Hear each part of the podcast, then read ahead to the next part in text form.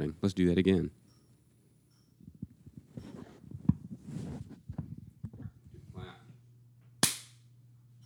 That was an ass clap. That was a, Do one a decent clap.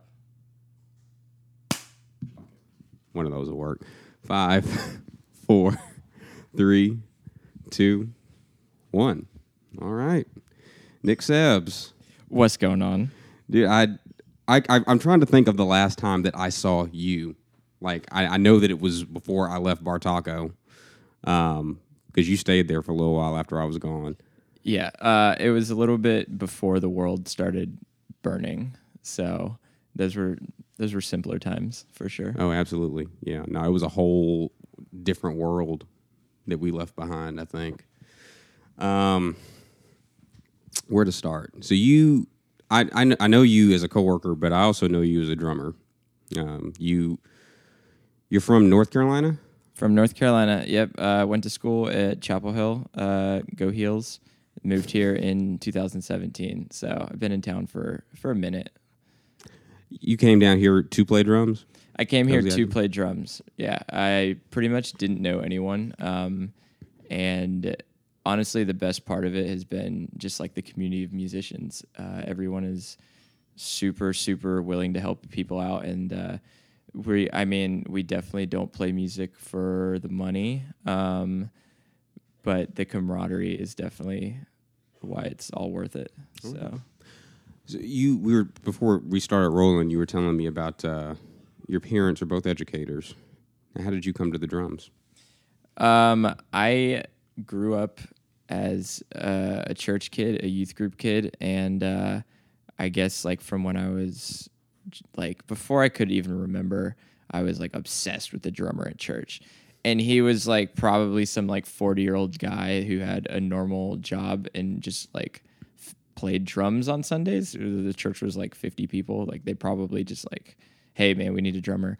But I love this dude, and uh, I would just watch him and watch him. And finally, I got behind a drum kit one day uh, when I was like two or three, and it was just history from there. Like I just have always been obsessed with him. I've never remembered a time when I didn't love playing the drums. So Word up. You you did you always want to play Christian music, or you just wanted to play? I just wanted to play. Um, but for the first probably 13, 14 years of my life, that is the only music that I knew. It's the only thing I was allowed to listen to, really. Um, and then I discovered the radio when I was in like middle school, and T Pain and Lil Wayne were hot.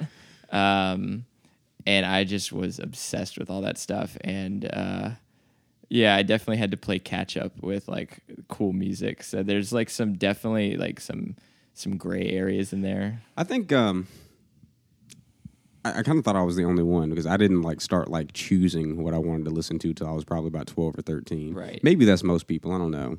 Um, I always tell people my parents are a little older, so like they had checked out of like popular music long before I was even born. I think.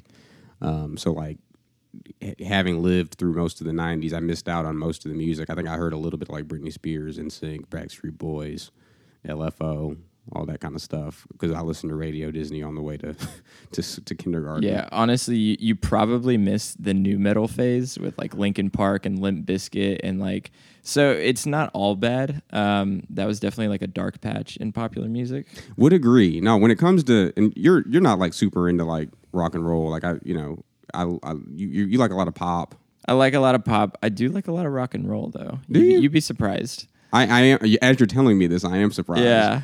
But um, like, I don't listen like when it comes to like quote unquote guitar music. I don't listen to a whole lot of it from the '90s or the early 2000s. Very Uh, fair. You know, yeah, I agree that it was definitely kind of a dark era. Um, so obviously, uh, COVID has really done a number on music and live events. No doubt. Um, did you have anything lined up before all this stuff happened? Um, I did. I had uh, had a couple couple of tours planned out for the spring and summer. Um, some that I was like really looking forward to, you know. Um, And obviously, it's for the best that all of that stuff is canceled.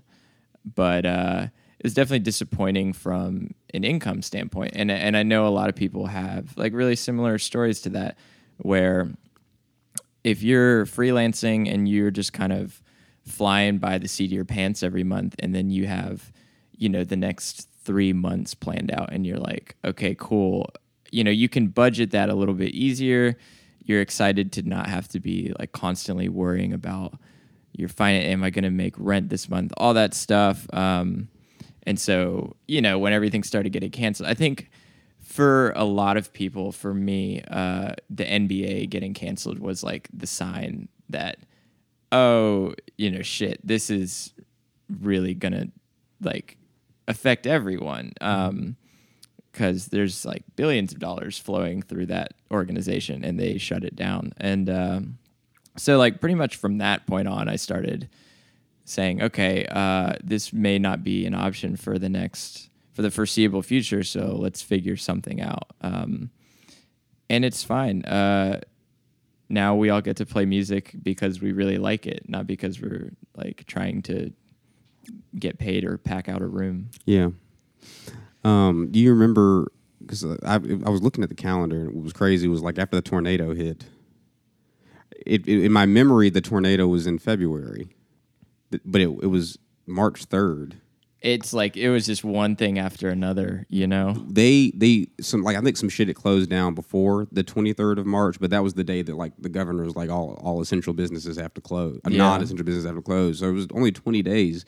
Do you remember when you heard about your tour your tours getting canceled for the first time? Like, do you remember when that decision finally came down?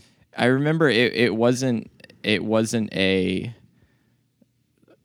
there was one in like May mm-hmm. that when the businesses started closing it it didn't we weren't like oh for sure like May is out of the question. And now looking back it's like yeah duh it was out of the question.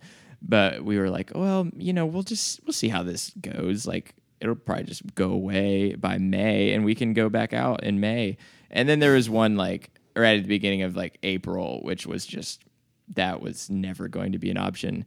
And then slowly, as we kind of moved into April, it was like, okay, this one in May is just not going to happen either. Um, yeah, it was uh, it was upsetting, but uh, life goes on. You know, it's like this is the first time this has ever happened to any of us for sure, Right. and it hasn't happened in a hundred years. Um, so you could just gotta roll with the punches, you know. Yeah, I don't know what what what choice we really have. How are you feeling about the future of it all? You mentioned that um, you we we get to do it because we love it, not for the money. Now, Yeah. um, I, certainly you've got to be a little concerned about the spaces to do so. for sure. Obviously, the first priority for everyone should be let's keep everyone safe. Let's, uh, you know, the the catchphrase flatten the curve. Let's um, just be judicious with how we open things up. And if we're being honest, uh, live music is like the first thing to go, and it's probably the last thing to come back.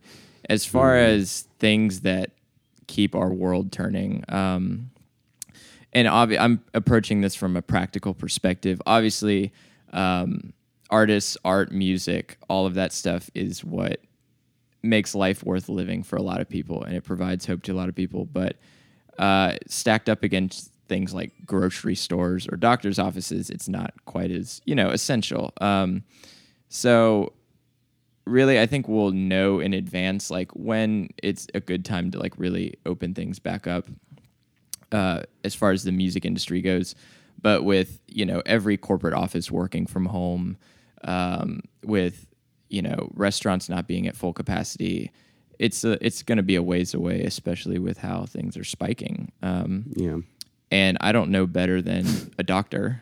Uh, so I just kind of do what they say. You know, I don't really have an opinion on it outside of what like a professional. are you says. surprised at the number of people that, that seem or like or like to think that they know better than doctors and scientists in this in the, in this whole thing? Uh, I think I think neither of us are surprised by that. Um, but it is uh, it's a bit upsetting for sure. Yeah. Um, it's a bit crazy how it's become this political issue, like wearing masks and oh, does does this party want to keep the government closed to like make this person look bad. Mm-hmm. Um, we all know what we're talking about here. I'm speaking in coded language, but Oh, uh, dude, you don't have to speak in any kind of code, dude. well, okay, Uh, then like- these Republicans need to just wear a mask and we can all get back to our normal life a lot faster. But uh,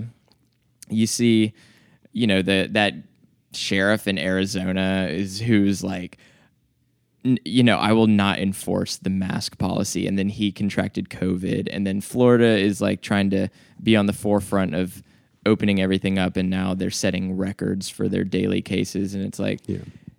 it's not, it didn't go away because we got bored, you know? Have you given much thought into why the, the, the, the mask has been has become like the next flashpoint in the culture war?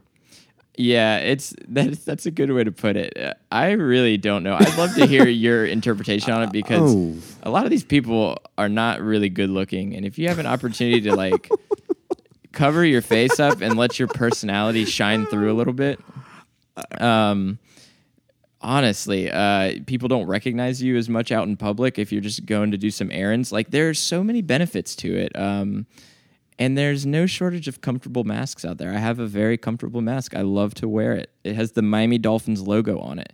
And uh, Are you a Dolphins fan? I'm a Dolphins fan, which in retrospect, um, it has given a lot of people license to approach me and speak to me about the Dolphins, which I do not want to do when I'm at the grocery store or the gas station. But um, other than that, masks have been an overwhelmingly positive experience for me. to so as far as my thoughts on it i don't know when this started. I think that we're at this point where um and it's, it's not even on just what we would call like the right quote unquote whatever that means at this point. Yeah, um, there, there's a general mistrust of institutions. Absolutely. and I, I, I, I struggle with this because I do think that some of it is warranted because our institutions have overwhelmingly failed us as far as people's well being. I think the, the the crazy shit comes in on is like, well, which institutions, depending on who is who you as a person are, you're like, okay, well, this institution is not one that I fuck with. With people who um, who who, who tend to have more conservative lines of thought, Uh, that group of people tends to be people who are educated, like like highly educated, but not and and, and they're not. It's not necessarily that um, they dislike educated people. It's it's the perception that there's like this higher class of like you know moneyed academics who are making all the rules and are making me feel bad about like you know where in the country I live and what I like to eat, what I like to listen to, and, this, and there's you some know. truth to that.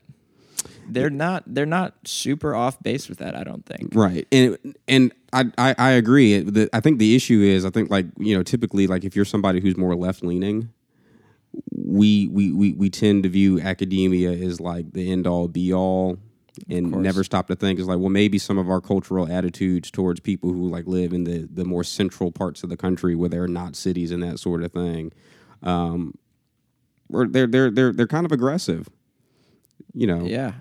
Um. Go ahead.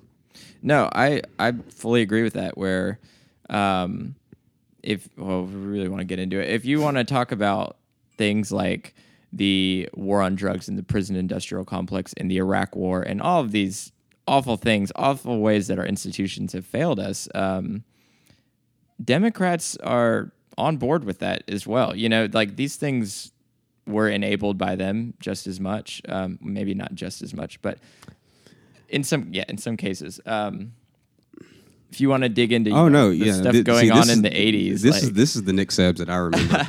um, no, man. Um, I I think that that cer- certainly people who are in our age group, maybe a little younger, maybe a little older. Um, I think we're we're finally getting to the point where it, it- I think we're coming to the realization that we don't really have two political parties. We have the illusion of two political parties. course. We have we have we have a group of elected officials with a different set of, of, of cultural interests and cultural beats that they hit with no real intention or no real framework to reform the economy in ways that people work. And so effectively, like we have a group of people that are dedicated to moneyed elites who argue about stuff like you should wear a mask and shouldn't wear a mask. Of course, yeah, and Um, I I fully agree where things are have boiled down to a culture war because the two main political parties, the only two viable political parties, um, if you can vote third party out of protest, but everyone knows every four years it's going to be either Democrat or Republican, Yeah. and that's the way it is. Um, they are pretty congruent as far as economics go, as far as a market based sort of uh, open capitalist system. And both parties are on board with that's a good thing. Um, and then you talk about culture where you fall on, you know, LGBT rights, where you fall on, you know, racial politics, where you fall. Then there is a little, there's a s- stark contrast between those two parties in a lot of ways, but a lot of it is just culture like battles and they I feel like they're fine with letting us duke it out uh, as far as like are you a Democrat? Are you Republican? Are you right leaning left leaning because at the end of the day like they're going to get their way with the economy. Um, and I think that that distracts a lot of people from you know what's going on with like more class based interests Yeah, but like there's it's, it's almost like there's no vocabulary for us to talk about class in the United States. yeah Um, we're we're really really good at talking about race, and we we should talk about race. I'm not saying that we shouldn't talk of about course it. Of course. Um, sweet. I always get paranoid that like I forgot to turn some shit on or whatever. Um, we've gotten really really good at the identity stuff, and we should talk about it. But like like when, we when, as we're having this dialogue, and I- I've been trying over and over and over and over and over again to like express my thoughts the way that they exist in my head about this thing, the, the, the discussion that we're having um, in the midst of George, George, George Floyd's murder. Um, we can't be serious about fixing racial inequality, racial injustice without a serious economic discussion in addition to defunding the police. You see what I'm saying? of course Um, and I, like I, think for a lot of people, they're they're they're more comfortable with like the civil rights element of it than like the the, the more the the parts of it that deal with like redistribution, for example. of course Um, and it's like at least at least with like old media like CNN and all that kind of shit. There's no framework to have that kind of conversation. No, of course not. Well, I mean, they're making a lot of money. Yeah, CNN is making a lot of money. Fox is making a lot of money, you know? Right. And so, yeah, you start talking about, ooh, redistribution and the elites and the and the bourgeois and oh what is that? Karl Marx, we don't like him. But um, yeah, uh, they're the academic definition of racism, you know, that I learned in college was power plus privilege. And I'd never encountered that before. I thought it was like, oh, if you just hate people that don't look like you, that's racism. But really, what the way that it has been so effective in oppressing and disenfranchising people of color um, in our history, in American history, has been because of that, you know, that prejudice combined with institutional power, you know? yeah, And if you want to talk about civil rights, like there has to be an upending of our institutions. Um, there has to be an upending of the way that money is spent in government, that money is distributed, um, because the system is working the way that it was designed to, you know, and Strong that's that's kind of what I think a lot of people are waking up to that, and you can't have racial equality without focusing on class. You know, you can't have racial equality without focusing on gender issues mm-hmm. and without focusing on LGBT issues, and that's the the dreaded term by conservatives, intersectionality, which I don't think any of them know what it means, but there are there's just everyone has multiple identities that affect the way that they move through the world you know yeah, um, your your experience as a black man is different than mine as a white man, but your experience is different than a black woman. yeah. You know, and I think that if you want to focus on one thing, you're going to leave people behind. And that's why uh, looking at class is such an important thing because it ensures that no one gets left behind. Have you, know? ever? Do you remember the first time that you thought about like your your your place in the class hierarchy? Oh yeah, When was that? absolutely. Um, so uh, at UNC, it's uh, I had a liberal arts degree, Hmm. and you take like a couple years of gen eds, just random classes that fulfill requirements. And a lot of people just like complain about them, like, why can't I get into my major courses? And my major wasn't even like a real major, is communication. So none of my classes helped me achieve anything, but they were really um, helpful. And there was one class freshman year that it took care of three gen eds, and I was like, oh my gosh, like this is One class took the it, it, it satisfied three class courses. Like three. You know, it was like they had these little like like you could get a you had to fulfill like your communication gen eds or your history gen eds or whatever. And this one class had like three in one. Okay. And so it only count it counted as one class, but it knocked out like three of those little things that you needed to knock out. Um, and so I was like, wow, this is amazing. Should have been a red flag because those classes, it, as it turns out, are like way harder because like I don't know, they're trying to incentivize people to take them yeah. and it was on labor unions. And me being coming from like a more conservative background, going to a the the same Christian school that my parents worked at, I didn't know what a labor union was. And if I had I had heard them talked about in a negative light, you know? And so I was like, but I was like, I'm going to knock out these gen eds. And I was ended up being so enamored by reading about all of this stuff, you know? And it's like, oh my gosh, like your employer doesn't care about you. Um, uh, everything that you enjoy as a worker, um, the the weekend, the forty hour work week, any sort of benefits you get, those were all fought for by organized labor. And my teacher, her name was Professor Hoyman. I'll never forget her. She doesn't know who I am, but uh, she was just so gracious with all of these students who had no idea what we were talking about coming into the class, who'd come from different backgrounds, and uh, and that really just got me going. And then I took another class with a professor, William Sturkey, who went through the history of racial politics from 1865 and on. And I think that in my childhood, I was just like, racism ended at the end of the Civil War because everyone was free. And I didn't that was that really your class upbringing? Like, your not even your, your I guess also your racial upbringing. That's that's really what you thought. it's Or the way not really what was I presented to yeah, you? Yeah, it's not. It is kind of how it was presented to me, where I was like, I understood that racism existed, but I didn't understand the institutional kind of um, fallout that that had. You know, I didn't really learn about Jim Crow and and I knew that segregation was a thing, but I didn't understand the implications of it.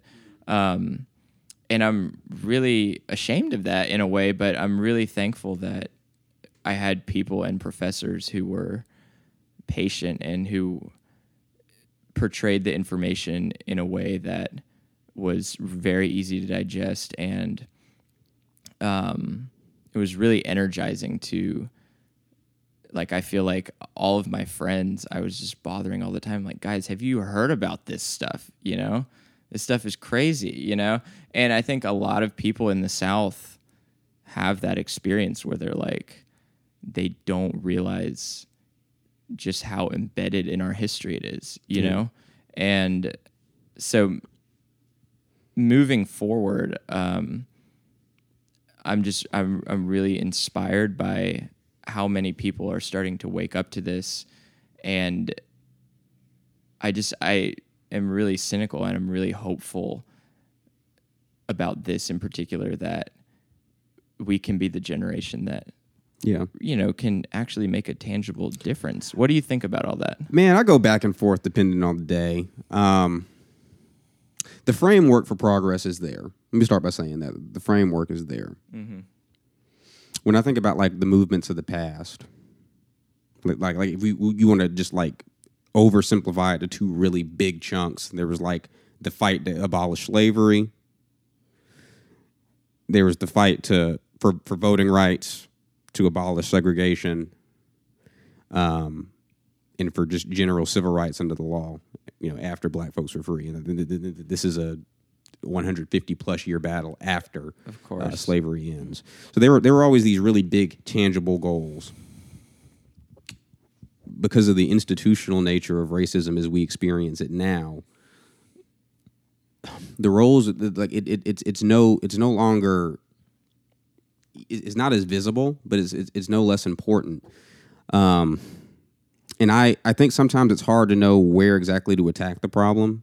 I think that this dialogue on policing is really really important. When I think about it, the the the, the part that maybe bothers me about it a little bit is I don't know if there has been a mass awakening to policing as an institution, and not not not only the racial element Right. of it, but the I I I, I want us to get to a cultural point where it is. Obviously, not everybody's going to agree with this, but like people who are involved in the movement don't look at the police as an institution that needs to be fixed. Um, like we we we we conscript working class, mainly white dudes to to to to like to to form a barrier between middle class and upper middle class people Of course. from the poor and working class. Like, and we arm them to the teeth. yeah, yeah. Now, uh,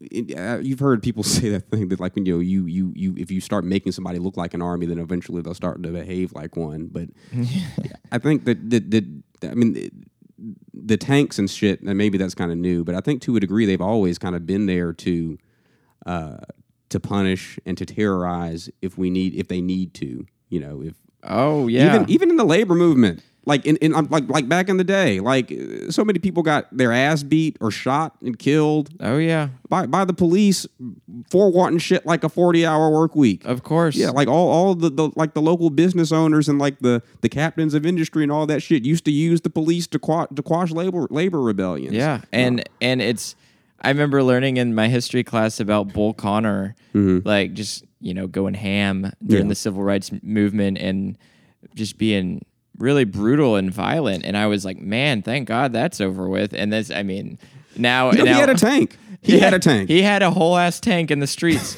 um, and and you know, yeah, in my just being a naive college student, I'd just be like, yeah, thank God that's over with. Mm-hmm. And now, like, I think the benefit of the social media age is that we have access to so many voices that we would not have access to, and it gives us an outlet to listen to people where they're like, no, this is my experience. And so if you grow up in the suburbs and you live in a quiet community, your view of police is like, well, I've never been bothered by them, you know? Mm-hmm. Like you may get pulled over for speeding, but like they're not harassing you, they're not and largely they live in the communities that they serve. And and so when you hear all this stuff of negative talk about police, I think people are like, well, I I've I've never had that experience. And I think that's the benefit of the age we live in because now you have no excuse to speak like that because you have access to so many voices hmm. who are telling you their truth about what has been going on for years and years and years. And I think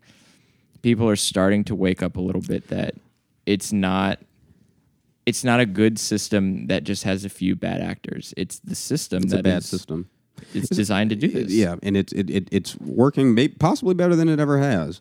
Social media, and don't get me. I, look, I'm I I, I love it. I, I I think that it's incredibly important. Um, I think that for people who are receptive to these ideas, it's exposing it to them. Yeah. But so so it for the the the the, the great irony of it is, it's like you have all this information at your fingertips, and it hardens us to the perspectives that we already have. Most people, not everybody. You know, everybody's open to other shit, but um, I mean, you know, some people are open to other other other ways of looking at the world. But like, you know, the the media that you and I follow is not the same media that somebody, you Of know, course. you know, in in Arkansas is is super into and. What's wrong with Arkansas? I just picked it because it was like in the interior. I'm not. I'm not saying anything's wrong with it. I'm just kidding. Hey, if you're listening to this and you're from Arkansas, you live in a bum ass state. man, I, I've never even been to Arkansas. um, but yeah, I like. I don't know. what has to happen in order for like for for the perspectives to be able to be shared by people because like so much of social media is just this echo chamber Like, Right. i i don't see a whole lot of like pro trump shit from like people that are like on my socials anymore Of course. Yeah. you know and i i wonder if i wonder if i like purged them all back in 2016 i, I don't think that's what i did but it Uh, could have been what I did. 2016 was a great day of reckoning for who am I going to unfriend and unfollow. Yeah. That- and- and, hell, I, it was kind. It was kind of like like I, I still remember when people thought that Mitt Romney was the most racist person on earth.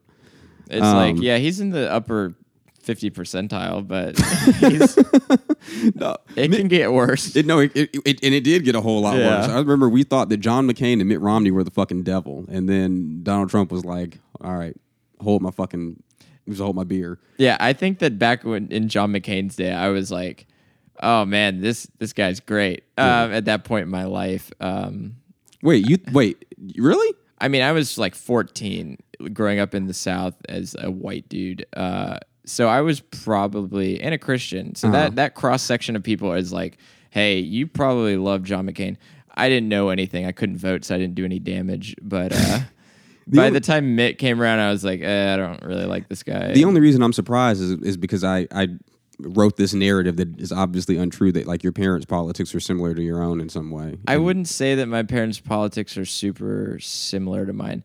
I don't think that they're they're not like crazy pro Trump people, but they're just kind of I want to say like indifferent centrists who are like the machinations of the political system aren't like really affecting their day to day lives or communities. Um, and so there's a lot of apathy, I think, about all of this that's set in, which is, I don't know. I I don't a lot talk about people- it too much with them. a lot of people have that luxury, and I'm not and I'm not castigating or, or, or putting blame on anybody because a lot of people do have that luxury. And Yeah. honestly, like the shit is so wild that you will burn out your retinas if you're following it all the time. You will stress yourself the fuck out. But like, I think that this moment is so important because if we don't get serious about address addressing the inequities, race included, but also econ- uh, economic like inequality Yeah. and that sort of thing, the world that we're living in, that, that we will be living in 10, 15, 20, 30 years down the road is like Blade Runner or fucking 1980. And I, I know that people like say that all the time. Oh, it's just like 1984, 1984, 1984. Okay. You were, yeah, I- it's like we get it, you read it. yeah, okay. like, but I, I say that because like we're, we're we're we're hurtling faster and faster and faster and faster to a world where there is a billionaire overclass or a trillionaire overclass in twenty or thirty years, and a bunch of serfs. Yeah. And then there's like a, a, a, a, a there, there there are people that make just enough money to like enjoy all of like the hollow comforts of capitalism, Right. but there's still somebody who has to like supply all of that shit. So you've got these people up here. Um, and and and that's the like you need um you need like those tiers of the the you know the the proletariat the working class to keep capitalism sustainable because if you are you know really like blue collar working class you're living really paycheck to paycheck scraping by. Um, the guy who's a cpa who's making you know 80 90000 a year is living comfortably in the suburbs that is something to aspire to. You've made that uh, it creates competition because there's limited resources. There's there's people going at each other's throats instead of having class consciousness, solidarity, banding together um, to go for the capitalists, to go for the owners of all of this. Um, and so I think that one of the problems is just a lack of class consciousness where you can be living comfortably and you're still not getting paid what you're worth. You're not receiving the the fruits of your labor, you know? yeah.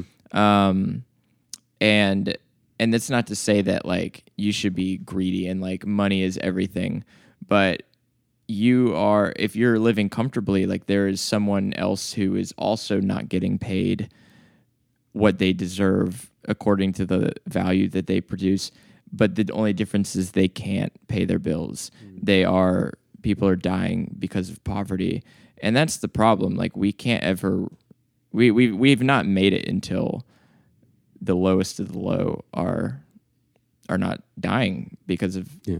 poverty. Let me throw something at you, and this this is related to the conversation that we're having, but it just so happens to be music related. Oh, Did you hear yeah. about Live Nation?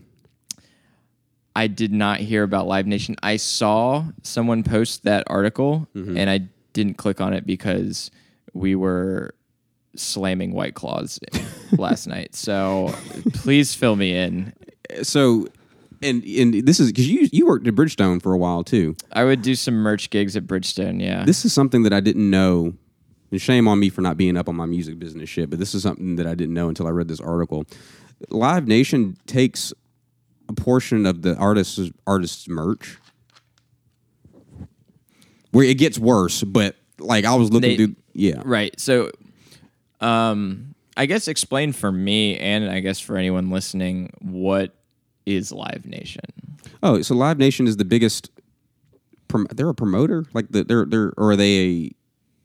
They're a live events company. I think that they they. I don't know how much promoting they actually do, but they put on shit. Like if you book a tour, you know Sturgill Simpson or somebody books a tour uh, through all the arenas and shit. They're going through Live Nation. I don't think you can book anything hardly without Live Nation Yeah. anymore. Like Live Nation would be. I think they. I think they're the promoter, and then like Ticketmaster, or whoever the fuck is like the the vendor that actually sells like the paper and lets people in. But Wholesome companies. yeah, well, Live Nation is on some shit um, because they're obviously responding to um, the COVID. And if you're listening to this and like Live Nation is in fact not a promoter, and there's the like there's a, a name for the company, let me know because like I actually don't know what I'm talking about. Please tear us a new Yeah. one about Live Nation. I just know that they make concerts happen. Like the last show that I played, hell, was like almost a year ago. And, Yeah. and- and- and- What's a concert? I don't remember. Yeah, what even is a concert? What was the last concert I went to? I think it was. Uh, I think it was. I went to see Alabama Shakes at the the Ascend Amphitheater, which was probably a Live Nation. If show. this is the apocalypse, that's not a bad last concert. Uh, so this is the thing because Li- Live, Live Nation is a huge corporation, um, and they've they've they've put out this. Uh, they, they they've they've changed the terms of their artist deals, right? Um, they're going to decrease artist guarantees by twenty percent. That's number one. Not great. Um, so traditionally, if the ticket sales are poor and the the show has to be canceled, the artist gets 100% of their guarantee, Yeah. right? But post COVID, they're going to deduct that gu- that guarantee in the event of a poor ticket sales cancellation down to 25%. Mm, that's not great. And then I don't know if you like Lauryn Hill or not. She's great. Dude, she doesn't show up to concerts on time. Okay, so look, Lauryn Hill better listen to this shit because now, in the event that the artist canceled, not due to ticket sales, but they get sick or something like that, the artist is now on the hook for two times their fee Wow. to the promoter. Contractually. Yeah. Jesus. So it's like if you cancel a show, you owe us two times what we would have owed you. Yeah, that's not good. And they're entitled to 30% of your merch. They're doing just fine too. I mean, like they are. I mean, sure, it, the COVID, I'm probably it probably hurt them in the short term, but Right. you know they're so big, and I don't know for. You would think that they're on like the same team as an artist, and it's like let's. I'll give you a service, you give me a service. Let's build something together. Because there's and- no show without the fucking artist. right, they're huge. Um, that's really terrible to hear. But it, it's it's all it's coming at a time where like it's hard it's hard enough as it is to make money streaming. Right, Most people, you know, they they they eat off of their live shows and their merch. Right. You I mean merch is the best way to support an artist. Yeah. Um if you're listening to this Arkansas people, um merch is the best way to support an artist. Um but yeah, the you got to be crushing it in the streams department to be like paying your rent with that. But I mean, kinda like, but but even like, and I've been thinking about this a lot. Like, if if you've got a record deal and you are crushing it in the streams, you're not even getting most of that money. Right. Um yeah, and like even so suppose it's everything is the best case scenario. You're an indie artist and you start crushing it in the streams and you're getting X amount of dollars a month. It's I mean that money isn't just like going straight into your pocket. You know, you're reinvesting it in going back into the studio, you're you're always making new music. Um, you know, if you get a couple hits, like you want to keep riding that momentum, Mm-hmm.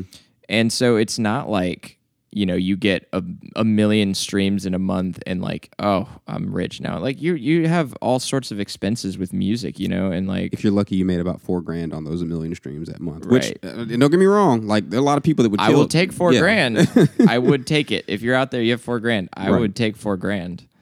But um, yeah, it's just it's really tough for people. So, um, what has it been? What has your process been like creating in the midst of this? Have you been? Well, I, I wrote a bunch of songs and I, I didn't like I didn't didn't have anything else to do. Um, so I don't. Or as of right now, I have two songs on Spotify. I'm very familiar. Oh, well, thank you, Nick. Yes, I was uh, listening to uh, Love Montage's most recent hit single on on the way here. Um, anyways, love the love the retro vibes. Um, I enjoy I enjoy a good uh, a good rock and roll guitar. So I appreciate it, man. Um, to answer your question, um, I'm going to try to release a song about every six weeks. The, the, like the next one's already like loaded. I haven't like announced it yet. Okay. I, I guess this is kind of an informal announcement that there's new music coming on July 3rd. It's out now. Um, so I'll do more promotions and shit for it later. But lit. the it, like, and this is something that I struggle with for so long because like, you know, I I, I envisioned this as like you know this was, this was a garage rock band and Mm-hmm. didn't know shit about like like I knew how to play music. I knew how to record music a little bit. Oh, yeah. but um, I, I I'm I'm only realizing how little I knew about this entire fucking thing. Right. And um, when you write music, the impulse is, oh fuck, I really like this song. You know, I really really wanted to blow up. And just realistically speaking, you, like one song probably isn't gonna do much. Some some people get super fucking lucky, obviously, but the best thing that you can do as a creator right now is release music as often as possible. I am right there with you. yeah, because the attention economy is so short. If you Yep. can, you release an album, it's twelve songs, and everyone's like, "Cool," and then they're not even going to listen to those 12 songs. how do you feel because like this es- es- especially for like you know this like rock and roll indie communities and that sort of thing there, there's there's this like there's this church of the album you know like it's this this, this sacred thing and i don't want to discount the album as an artistic medium um, but even back in the old days like in, in, in the beginning of the music industry like if you if you if you pick up like a, a temptations lp there might be three or four original songs on it, and then the rest of the shit is covers. A lot of filler. Yeah, a, a lot of filler. Like if you pick up a, a Sinatra LP, there are very few original songs on it. There's like a couple of original songs, and then there's some shit that Duke Ellington did. I mean, look at look at a guy like, and Yeah, all respect to this man, I love him. Look at a guy like Springsteen. How many countless albums he's put out? that how, motherfucker. how many how many songs by Springsteen can like the average person name? You know, it's like, and obviously, you know, Born to Run or whatever. Uh-huh. Like that era was brilliant stuff. But yeah. a lot of artists that was just the template for a while Right. was, and I think that's why you know people are were used to that for a long time. It was the standard to yeah, you release an album. I think that al- albums might be like one of the graded the great corporate heists of all time, and I'm gonna tell you why. Like like like in, in in the early early record industry, people did singles just like they do now. Um, as we got into the 70s and 80s, and these these labels really got like a hold on the marketplace, they were like, okay, so what if we like you know we if we sell 78s instead of 45s? Yeah, we, th- su- suddenly we're going from six ninety nine to twenty four ninety nine, Right. For a bunch for for people just to get that one song that they really really fucking want. Um, they forced consumers into buying a product that they probably otherwise would not buy. right. And it's some it, it, because because there are great albums out there, there are those artists that just do have these amazing bodies of work. It got it got deified. Well, right. If you there's a song that's on the radio and it's hot and you love this song and you want to buy the album, like Mm-hmm. throw whatever else you want on there. Like I will. You have to buy the album. Like let's. All right, let me buy this album. Um, because I really like this one song, and like hopefully along the way you discover more stuff that you like, some deep cuts, you know. Yeah. But at this stage of the game, it's it's funny how the the technology is dictating the medium in a mm-hmm. lot of ways where it did start out like this where you know a single is around you know three or four minutes because that's how much space was available on the vinyl. And that's really why we know the single like why songs are the length that they are now because of the the physical limitations of the medium. Um and so i think albums versus like singles and eps like that are kind of hot right now i think the technology is dictating that a lot. Like what's the point of releasing this is my thing because because hip hop has figured this out already, and and uh, and like on top like like hip hop does this thing. You're you're seeing mother like I think i know where you're going with this well they they will drop three or four albums in the span of a year, and all the albums have like 22 tracks on. them. yes gucci mane uh, like Yeah. would release like a zillion albums every year you know Right, just just to flood the marketplace with music and hope something hope something catch that that works. yeah if you're future young thug they, i mean all of all these guys Man, I listened to that Lil Uzi Vert project like right when quarantine started, and I, I enjoyed it too. It was a good listen. I don't remember shit that was on it. right It was I, I know it was long as fuck. You th- keep throwing s- Yeah. stuff at the wall. Hopefully, one of them will stick. You They know? have the luxury to be able to create music in that way though, because like the the the the creation process a lot of the time for rappers is like very segmented. Like you know, there's producers. You're there's if, like if you're hot and you're a rapper, there's no shortage of beats. Uh, yeah, people know. are throwing themselves at you. But when you if you're making rock records, if you're tracking drums out, you know, you're you're you're, you're gonna get in there, you're gonna track the drums, you're gonna do overdubs, get to the end of the process and realize that you might not like the way that it sounds, right? You already- you you got to pay up for what you Yeah. what you got it's, though. it, it's it's it's it's so difficult to it's so difficult to do. So I I I, I understand like if if you make records the old way, like so many of us in Nashville do, it's really easy to get discouraged by the realities of the internet as a consumption medium for music. I'm talking about Spotify and Apple and all this kind of Right. shit. But um, what what I'm trying to do now is okay. Well, fuck. Spend about you know for for for for a, for a day at the studio is anywhere from 300 400 300 400 ugh, I cannot fucking talk. If I get a day rate, it's about 350 to 400 bucks. right, Um, Right. What if I go in for an hour or two, have somebody track drums? I'm gonna take those drum stems home, and I'm gonna do all my guitars and the bass and the vocals here at the fucking house, yep. and then I will send it off for mixing and mastering. Um, you you got to get a yeah. professional mix and master, but like there are people making fantastic things in their house with Yeah. really limited stuff. You know, you most people already have a laptop. Right. Um, if not, get a laptop. Get a laptop. That's probably your first step in making music. Um, you get Logic. You get an interface. It doesn't even have to be an expensive interface. Get some plugins, Mm-hmm. and you may not be making stuff that is ready to, you know, be put out. But Mm-hmm. I've seen people know almost nothing about this process, and you just tinker and you fool around, and you can make some really good stuff just from your home. And uh, yeah, I agree with you. You need a full you need a full rig to track drums, and Yeah. there's some things that you just can't get around. right. But yeah, but it, it that I think that that it's the way that I'm trying to do it. I think is just more efficient. Like the way- the way that I did the the two singles that I have right now were tracked like the basics were tracked on the same day. Like so the the basic the the drums and the guitar. No, the drums and the, the drums and the bass were tracked on the same day. I came back another time and did guitars. Came back another time to do vocals. That's three different studio sessions. right, and it's starting to add up. You know, Yeah, it adds up For- real quick. Like you know, a week in the studio, you could build out your own home rig. Yep. Yeah. Yeah. You're right. You can, and it, it, it it's also it, it it costs time and it costs money, which like if you're if you're if you're trying to make your music pop, you literally just don't have the luxury of. Right. Um. For some people, it stifles creativity. For some people, I think that the kind of studio environment Mm-hmm. where you are on the clock, if you pay for a day of the studio, you have an hour left and you still got to nail a guitar take, that's a lot of pressure.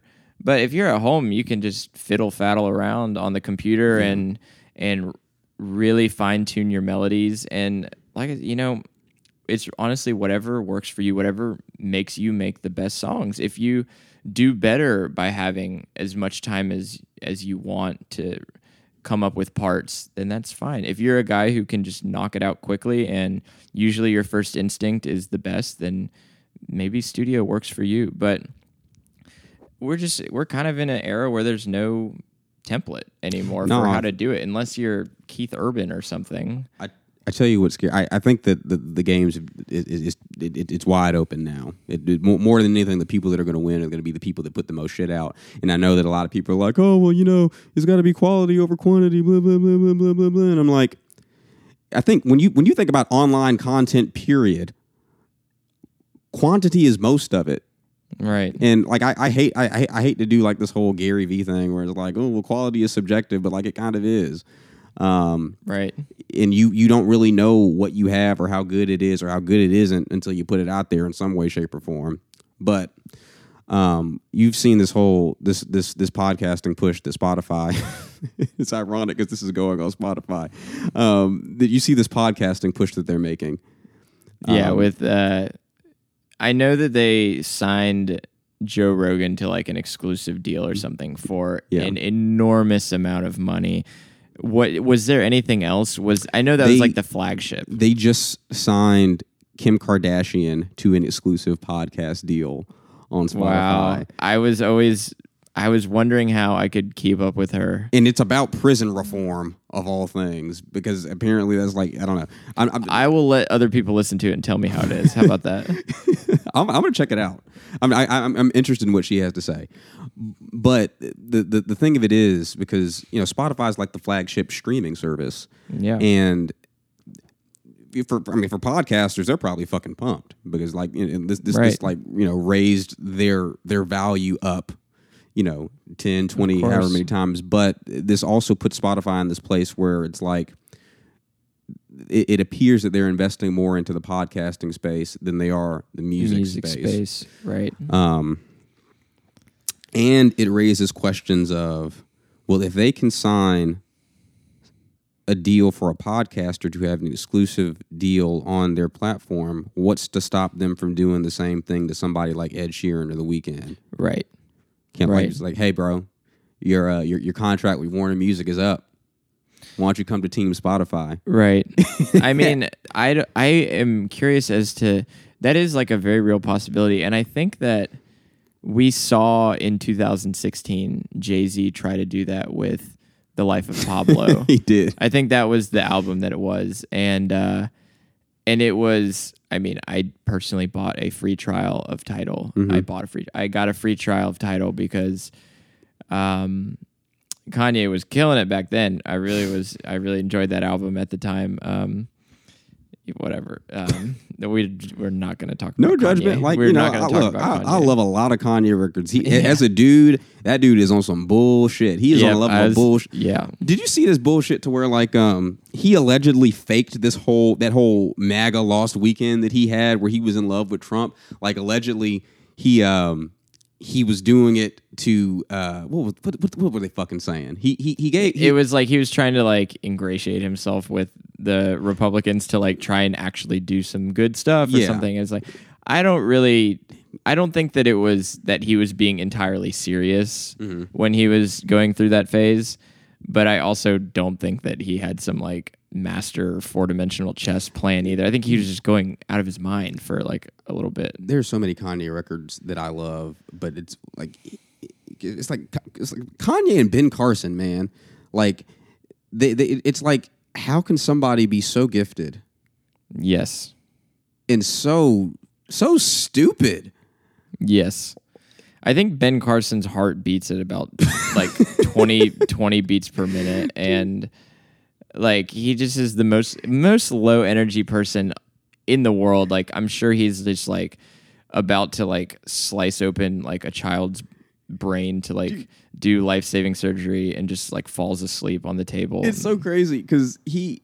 How you gonna be low energy and work for Trump? Like Trump hates low energy, bro. That's what he fucking uh, Right. branded. He, I, I know why he hired him because he says nice things about him. When I was a kid, I was in like the fourth or fifth grade. they used to tout Ben Carson like to like us as like young black kids. It was like, see, this is what you could be because at that time he like he was doing groundbreaking shit. He is the first person to successfully separate conjoined twins at the head. He's the first person in the world to do it. Not the first black person, the first man to do he's- it. Honestly, that sounds pretty difficult. Like I don't know really what Yeah. goes into it, but it sounds difficult.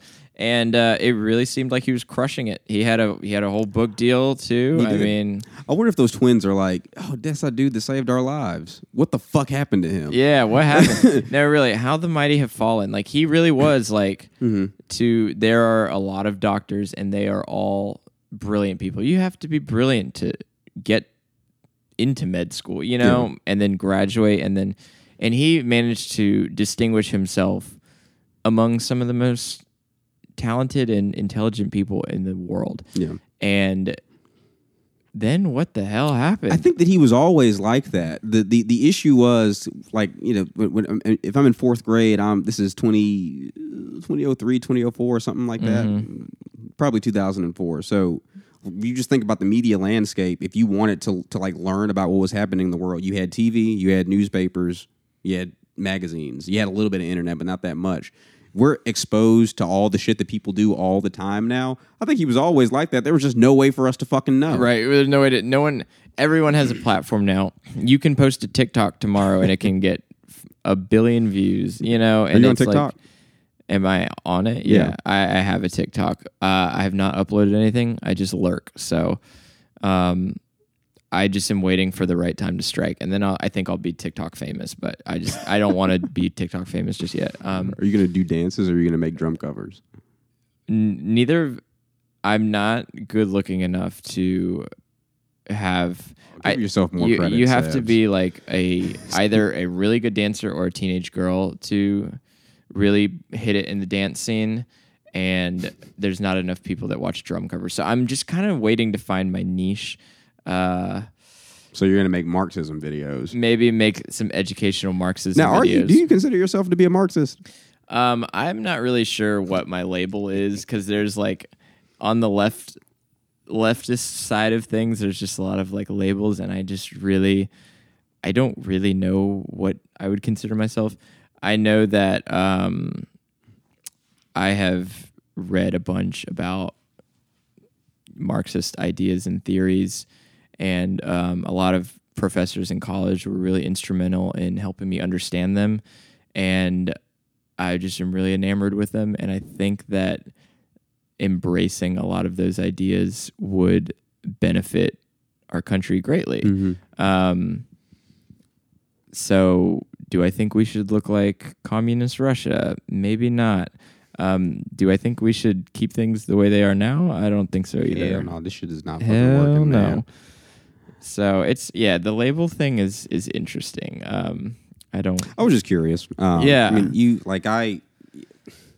We're so indoctrinated to just believe that Marxism is inherently evil and that communism Oh, yeah. is inherently evil. Um, I mean, it, it like anything else, like an economic system or a, a political system or a philosophy, ultimately is a tool. What you do with it Right. um, is what makes it good or evil.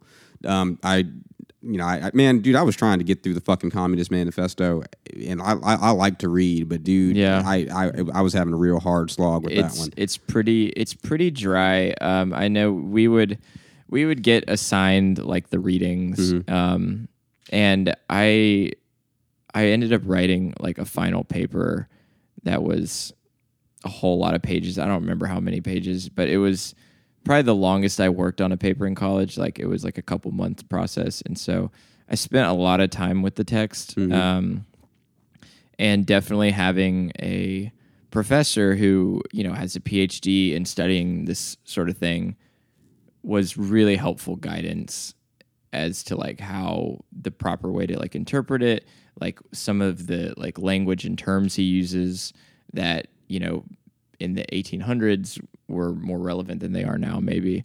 Um, and I would like to encourage everyone. I always encourage everyone, but there's like there's so many great resources that can help you like untangle the text a little bit.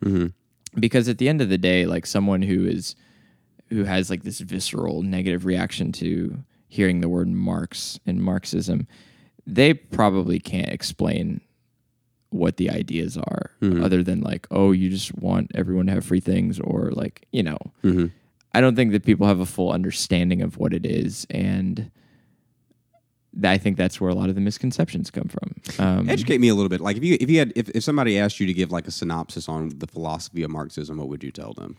Um, it's the way that I like to explain it to people is that there are two classes of people mm-hmm. to Marx is like capitalists and not capitalists. There are people who control the means of production, mm-hmm. and there are people who who work and they don't get paid what they're worth. Mm-hmm. So the, what profit is, and you hear profit is like a very positive word in our capitalist society. Profit is the surplus of your labor. So if you work at McDonald's and you make eight dollars an hour, the the reason that you have a job is because you are producing more than eight dollars of value for McDonald's per hour. Mm-hmm. And that's why you're employed and that's why they make money. Mm-hmm. And so just the idea that if you labor and you work, you're entitled to what you worked for, you know? Yeah. And uh, yeah, it's just a way to, it's a lens through which I view every political interaction, every like business interaction, you know? Um, and it really helps solidify that your employer is doesn't care about you. Your employer is like under Marxist theory, your employer is stealing from you. That's what Yeah. he would say. And that's a bit extreme for a lot of people to hear. So I don't really like my goal is that people would kind of get on board with it a little more than just like using terms to like alienate people. Yeah. But the theory goes like so much further than that. Um, he talks a lot about alienation, where the the more and more industrialized that we become, the more alienated you get from your labor. So if you're working on a farm um, back in like a feudal system or something, and you go out and you pick a bunch of strawberries, then you have those strawberries as a material um, like good of like this is what your labor produced. As we get more and more industrialized, as we get further away from that, you become more alienated from your labor. You don't see exactly what you're producing, and you get a little like disillusioned by that, you know. Yeah. And the more and more, you know, that goes down the rabbit hole, um, it just it creates unrest. And his idea was that we are progressing towards like communism, like communist utopia as the end goal, and that like capitalism would break down because of these reasons. And it's really crazy that in the mid 1800s he was predicting all of this. Mid 1800s, sometime in the 1800s. Um, because you can see a lot of these when you read it and you apply it to what's going on today. Like you can see a lot of that happening. you know? especially now like the you know as, as convenient as it is for me to like you know fuck my quarter inch cable went out and uh, covid has all the stores closed so i can't go to uh, to mid to i don't know my local music shop and get one i'll just order it on amazon it'll be here tomorrow the system that backs all that shit up is in, unsustainable it is literally as we speak now not Yes. working and it is only going to get worse Yeah. and like the way that I look at it, I feel like the course of society has one of three options. Uh, one is that we get some elected officials who are beholden to us and not to people who are making a shit ton of money and essentially Right. buying the government. So that they are the de facto rulers of this country. That's the Jeff Bezoses and the Elon Musk and the Mark Zuckerbergs and whatnot. Right. So one is that we do a soft landing and we just do a hard factory reset. We start talking about jobs programs. We start talking about universal basic income. We start talking about health care.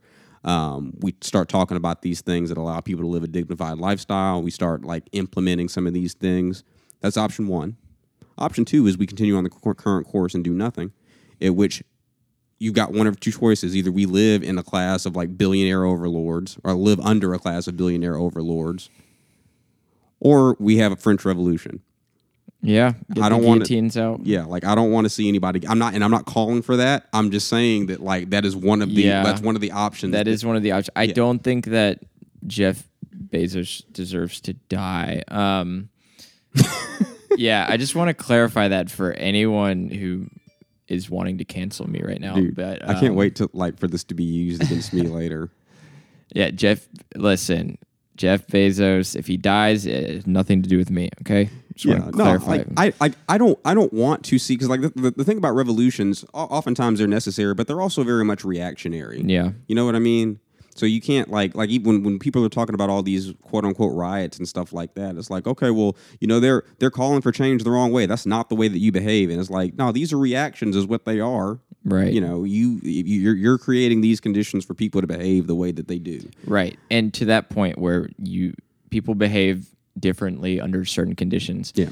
As like industrialization progresses as we go further down this rabbit hole and the, as as wealth continues to concentrate at the very tip top of the pyramid like it is, um people as it is now are maybe unaware that they're being stolen from by their employer, that sort of thing. But they're comfortable. All of their needs are met. And so there's not as much of an impetus to like really change their situation. If you have um, a house with a dog and 2.5 kids in the suburbs, you are not under as much pressure to like, we have got to change this system because you're comfortable as we keep progressing, as technology keeps progressing, as automation and artificial intelligence and self-driving vehicles and manufacturing jobs continue to dwindle, all of this stuff, there are going to be fewer and fewer people living that comfortable life.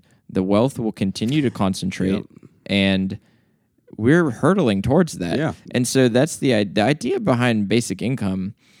And I think it would behoove a lot of these ultra wealthy to try and institute it sooner than later is that like a lot of people would be fine with this wealth continuing to concentrate like this They would, yeah. if if people's needs are met and Uh, at the end of the day the the reason that i'm so enamored by like marxist and socialist theories is that it is a way to ensure that no one gets left behind and that it's not you know if you are working a job and you're and you have you know you have your needs met and you are not slipping through the cracks you're not dying because you can't afford food or insurance or anything like that um it's not the end all be all to me i think that really my chief concern is that people's needs are met that's just a great framework Right. that would allow it to happen I think the biggest thing, there are two big things standing in the way of that. I agree with all of it. Obviously, people that have concentrated wealth and concentrated power don't want to give it up. But how No. much, how, yeah, and they never do. Um, but how much of it is also just we, we we we have a really fucked up value system in the United States. Like Right. we we we have a system, and I, I guess this is kind of an outgrowth of capitalism as we practice it. That says there have to be winners and losers. right And if you're a loser, it's your fucking fault because you're either unfit or uh, you you didn't deserve it. Right. You know it's they want to think it's a meritocracy because if you're rich, then of course you want it because Mm-hmm. you're rich because when you say that people are poor because of their choices, Mm-hmm. you are the inverse is true to you too. You think that you're rich or that you are successful because of your choices. And it and it blinds you from Mm-hmm. Yeah. all of the other things that could cloud why someone isn't quote unquote successful or not successful. Mm-hmm. And it's a classist way to think because you're not better because you work this job than the person who is working for minimum wage. Mm-hmm. Like you're not better than them. And that's goes along with your value system. It's a lot of tie, it's tied into class in a lot of ways where we revere people who make more money Yeah. just because they make more money, not because of what they Dude, produce. in the people literally like, like even like in media, you people don't give a fuck what you have to say until you've made a million dollars. You make a million dollars, all of a sudden, every opinion that comes out of your mouth is valid. right. I saw. I don't know if you've seen that poll that said that, uh, like, the, quote unquote, American, the happiness of American people is like lower than it's been since 1972. Yeah, I feel that. Um, yeah, which and but, but but like uh, there was a clip from The View with you know Whoopi and uh, Meghan McCain and all these people where they were like, "Well, I don't feel that way. I don't understand why people feel that way. You know how much you make? Yeah, but I mean, sorry. Of course, you don't feel that way." Meghan McCain is like a token conservative, like on the dumbest talk show in the world. She does like four hours of work a week, and yeah. like, don't give me that. Um, but they just like you. Like, I mean, I think that they're blind to the reality. It was like, well, you know, I just don't understand why people feel that way. There's a pandemic. We're we're we're we're we're, we're confronting the realities of racism and police violence again.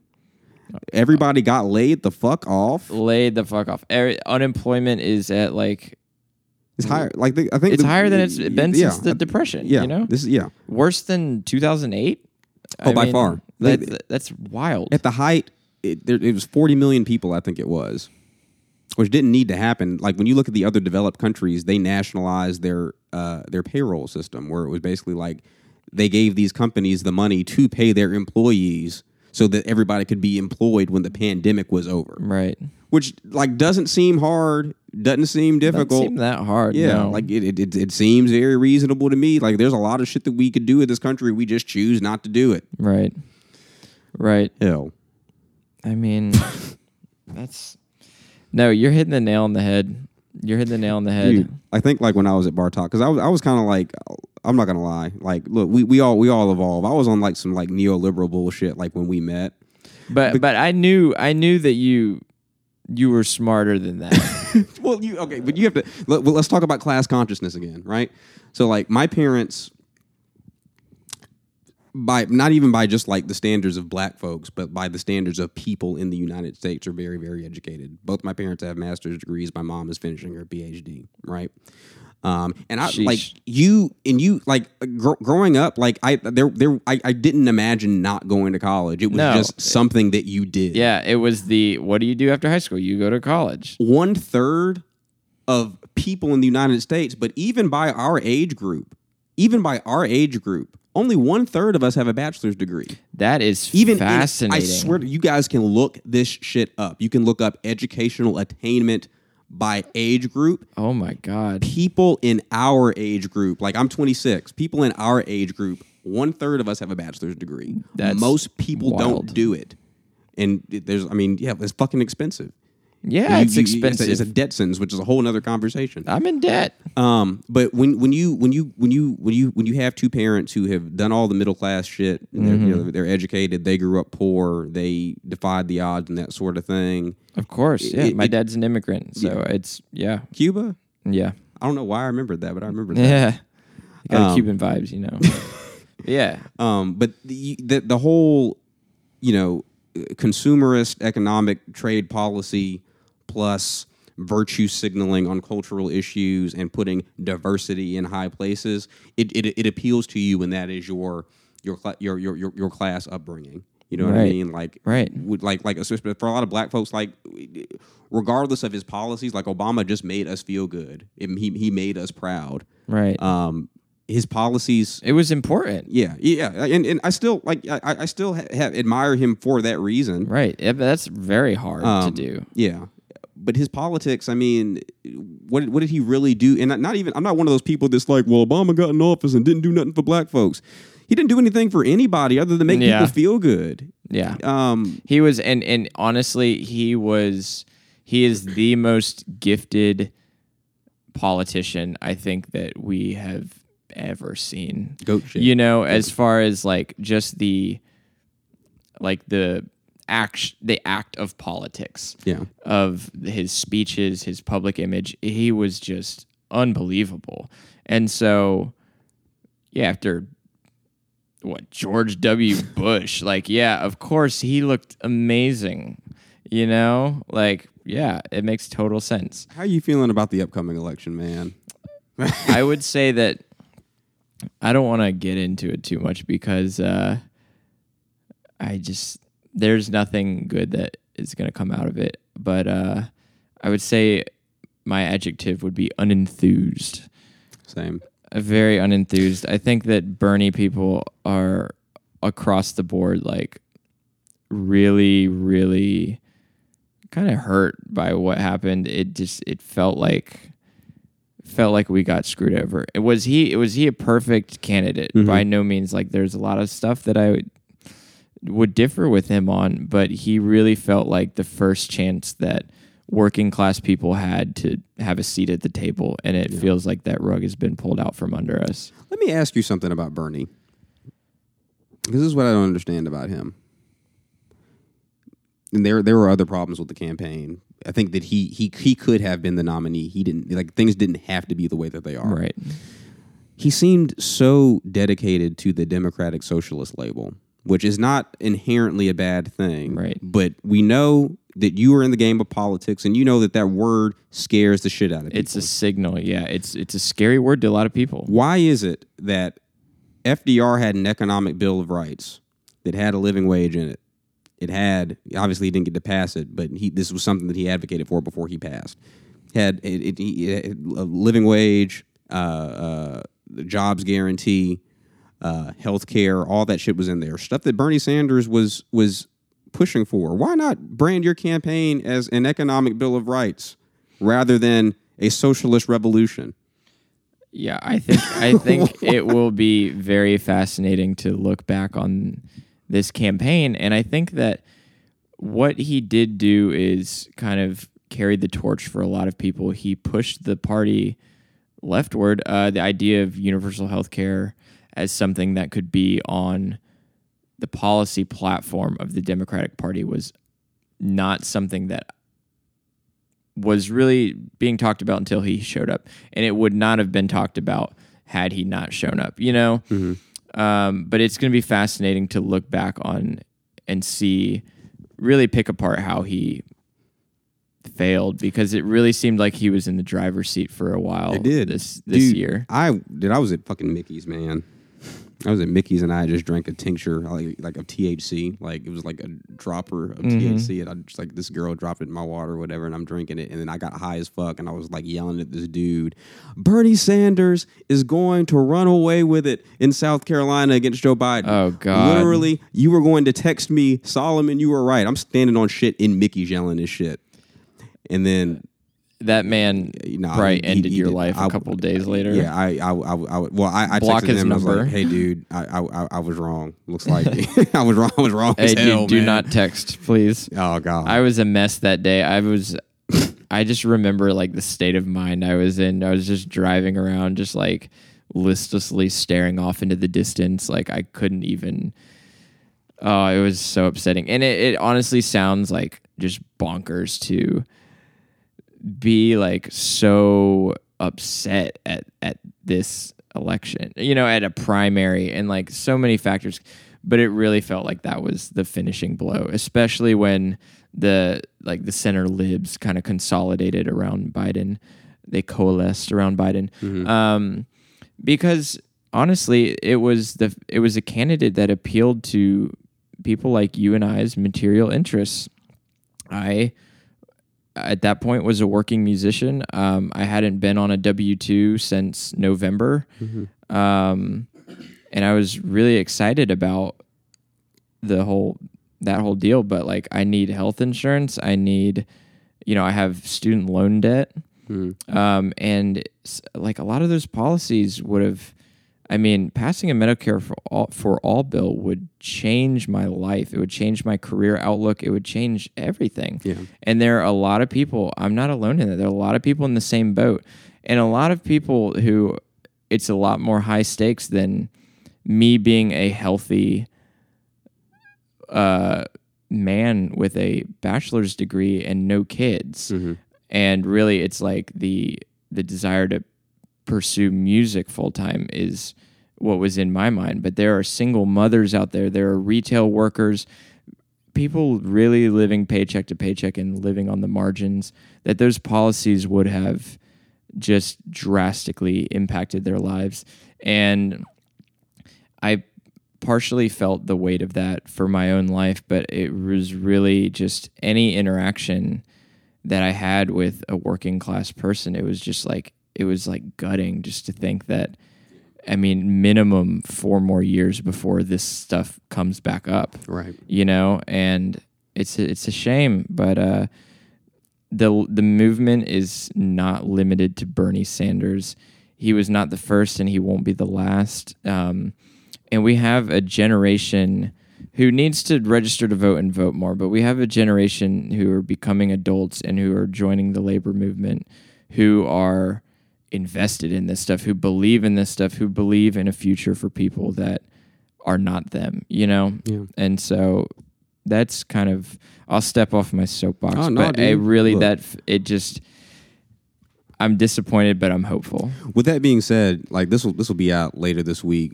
July seventh is the deadline to register to vote in Tennessee. If you're not already registered, or if you need to update your registration, go ahead and do that. July seventh, July seventh. By the time this comes out, you'll have about don't know a week and a half, two weeks to get that done. Um, it's easy to be unenthused, but this is like not the time to not vote. You know what I mean? And I and honestly, I'm I'm, kind of kind of kicking myself in the fucking head for saying that because like you see all those people who are like lesser lesser lesser evil voting is killing America. I kind of agree with that. Like back when Hillary was fucking running, I was like not one of those people. I was just like, look, you get one or two options, you got to pick one, and it's like, yeah, okay. So one option is infinitely scarier but Joe, Joe Joe Biden is scary in a different kind of way because he's dedicated to the status quo, which Yeah. ain't fucking working. It ain't fucking working. He working, loves the status quo. dude. He would, yeah, yeah. He he loves the fucking status quo. He uh, Well, here's the thing. It's I think that at the end of the day, whoever he picks as VP is going to be like monumental because his brain is his mush decaying. He has a he has like a very like mushy brain and it I feel like it's going to like ooze out of any number of his like facial holes at any point like when he's up there speaking like his his eye started his eye started bleeding in the middle of a debate and we just like glossed over it like it was nothing like it just like that happened on national television. Joe Biden might be the worst major party presidential candidate in modern political history. Oh, Like, he it's it is atrocious. I mean, he just like he just rambles on about nonsense, and he's like, "Oh, you know what, Jack? Back in my day," and like s- just says Dude. things like, and I'm sure his PR people are. I mean, whatever they're getting paid, they're not getting paid enough because everywhere he goes, it's like this trail of destruction that he's like fighting with people. He's like getting angry and I mean, it, it very well could be that they have the world's easiest job because it seems like their strategy is just keep him away from Yeah, just- shit as often as yeah, possible. just keep him propped up and like alert, like al- kind of alert, and really like just hope that Trump keeps doing insane things and tanking in the polls. Dude, did you see that that Facebook shit? Stephen Miller made like he came up in the la- in, in the first episode with, with Stephen Roberts. Mm-hmm. So Stephen Roberts is the good Stephen. Stephen Miller is the evil Stephen. Bad, bad, bad. So- he went to Duke. I'm pretty sure. Yeah, I think he did. Yeah. So he so what we were talking about last week was the fact that, that like so Trump's first rally is today. It was supposed to be yesterday. yes, and there was a massive backlash. Yeah. Stephen Miller did that shit on purpose. Oh, Yeah. duh. He is, and that's the thing is that these people appeal to just like the most hooting lunatics on the far right, like these, like the people who were playing the guitar outside of the Tulsa Convention Center. I'm sure you saw that I did, I did not see that. Oh, well? They're just people singing this Trump election song, and Oh, God. it's like this really, it's really scary shit. Anyways, like those sort Is of it at people, least like good? they it kind of slapped, but I'm just kidding. um, but they they appeal to these like you know these stereotypical Trump voters, whatever, and these people are brilliant people as far as like aptitude goes. Like if you know people that are graduating at the top of their class. You know, Ted Cruz, I was reading about Ted Cruz the other day and he was like the editor of like the Harvard Law Review. You know, Yeah. just wildly brilliant people who, by their resume, these Trump voters would hate these people. Yep. and get they hate them too. And it's like they know what they're doing. So yeah, Stephen Miller knows what he's yeah, doing. no, he's he's definitely he- he's throwing bones to the far right and also just trying to piss off you know pe- people who are marginalized. He so they, they obviously they scheduled the, the rally for Juneteenth in Tulsa. They repealed the military transgender. Uh, Yep. uh, yeah, yeah. On um, I- I'm I'm saying this so badly. What what was it they repealed exactly? It, it was it was Obama era. Not legislation, but I think it was an Obama executive order to ban discrimination against transgender people in the military. in healthcare. In healthcare, I'm pretty sure. Can we look that up? I Yeah. just want to make sure that's. I'm, I want to make sure that we're doing this justice. I'm pretty sure they rolled back a bill that prevented dim- discrimination in healthcare for trans people, I'm pulling it up right which now. is disgusting. They did it on the day of the Pulse nightclub shooting. Jesus. Um, I'm still pulling it up. Give me a second. I need to have like another table with a laptop where I can just do all the shit and then we can Yeah. fact check. But like this is still all. You get get a little soundboard with like a ham horn, and like just you know other sound effects. just go full Joe Budden with it. Dude, I'm trying to do all that shit. I just got to take it like one step at a time. dude i'm i'm very i was very nervous uh, for like the last week about this but um you are yeah, it was healthcare protections. Trump administration rolls back Obama era transgender healthcare protections. Okay, I don't know why I thought it was the military. well that was like he did he did do like a military ban um That might, I think that rec- happened already. somewhat yeah. recently yeah Mm.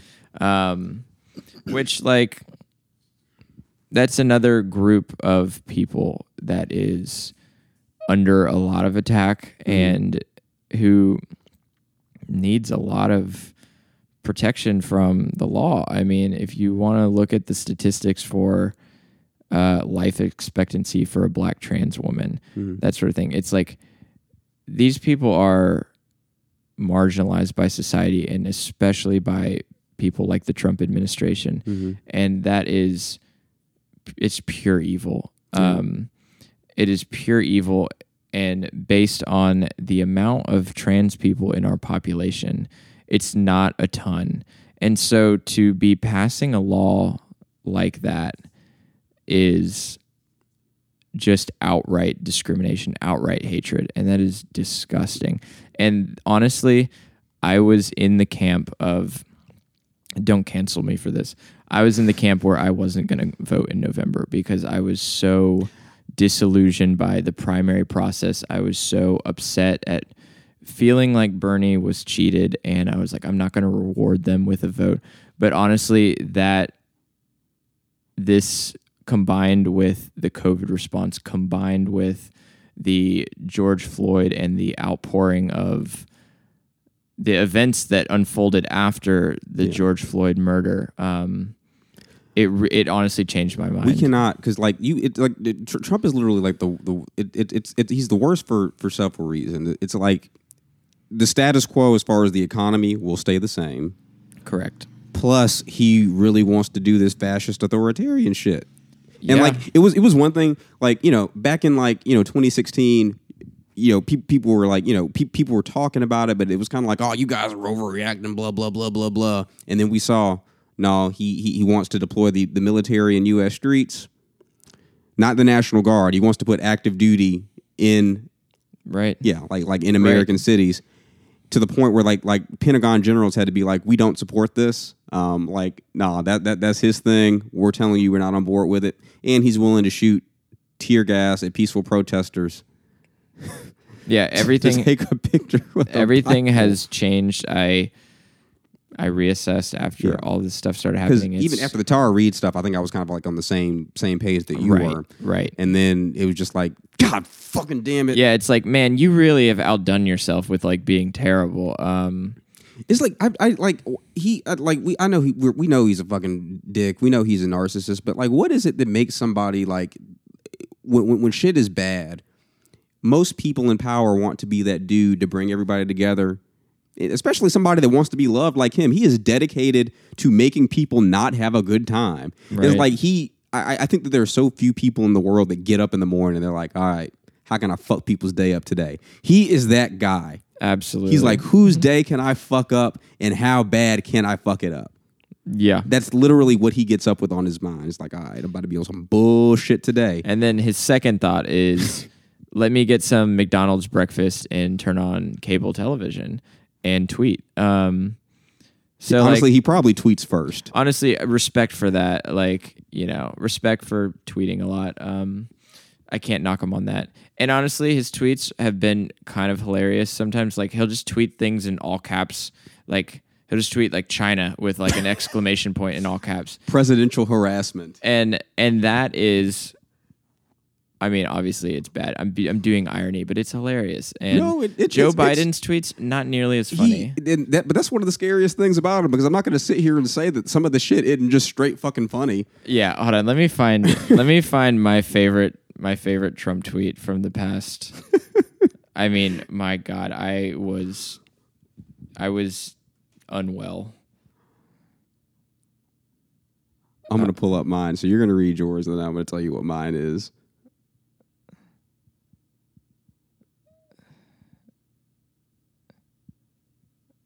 What if we have the same? If we have the same, There's one- no way. Like I look, I got, I got, I got a deep cut. Okay, I got a deep cut. This like this is this is literally like the most we're living in a simulation thing that I have ever read in my life. I'm gonna read mine while you're pulling yours up. please do. Bro, this was what year was this? This was in 20 this was this was a year ago. This was June 4th, 2019.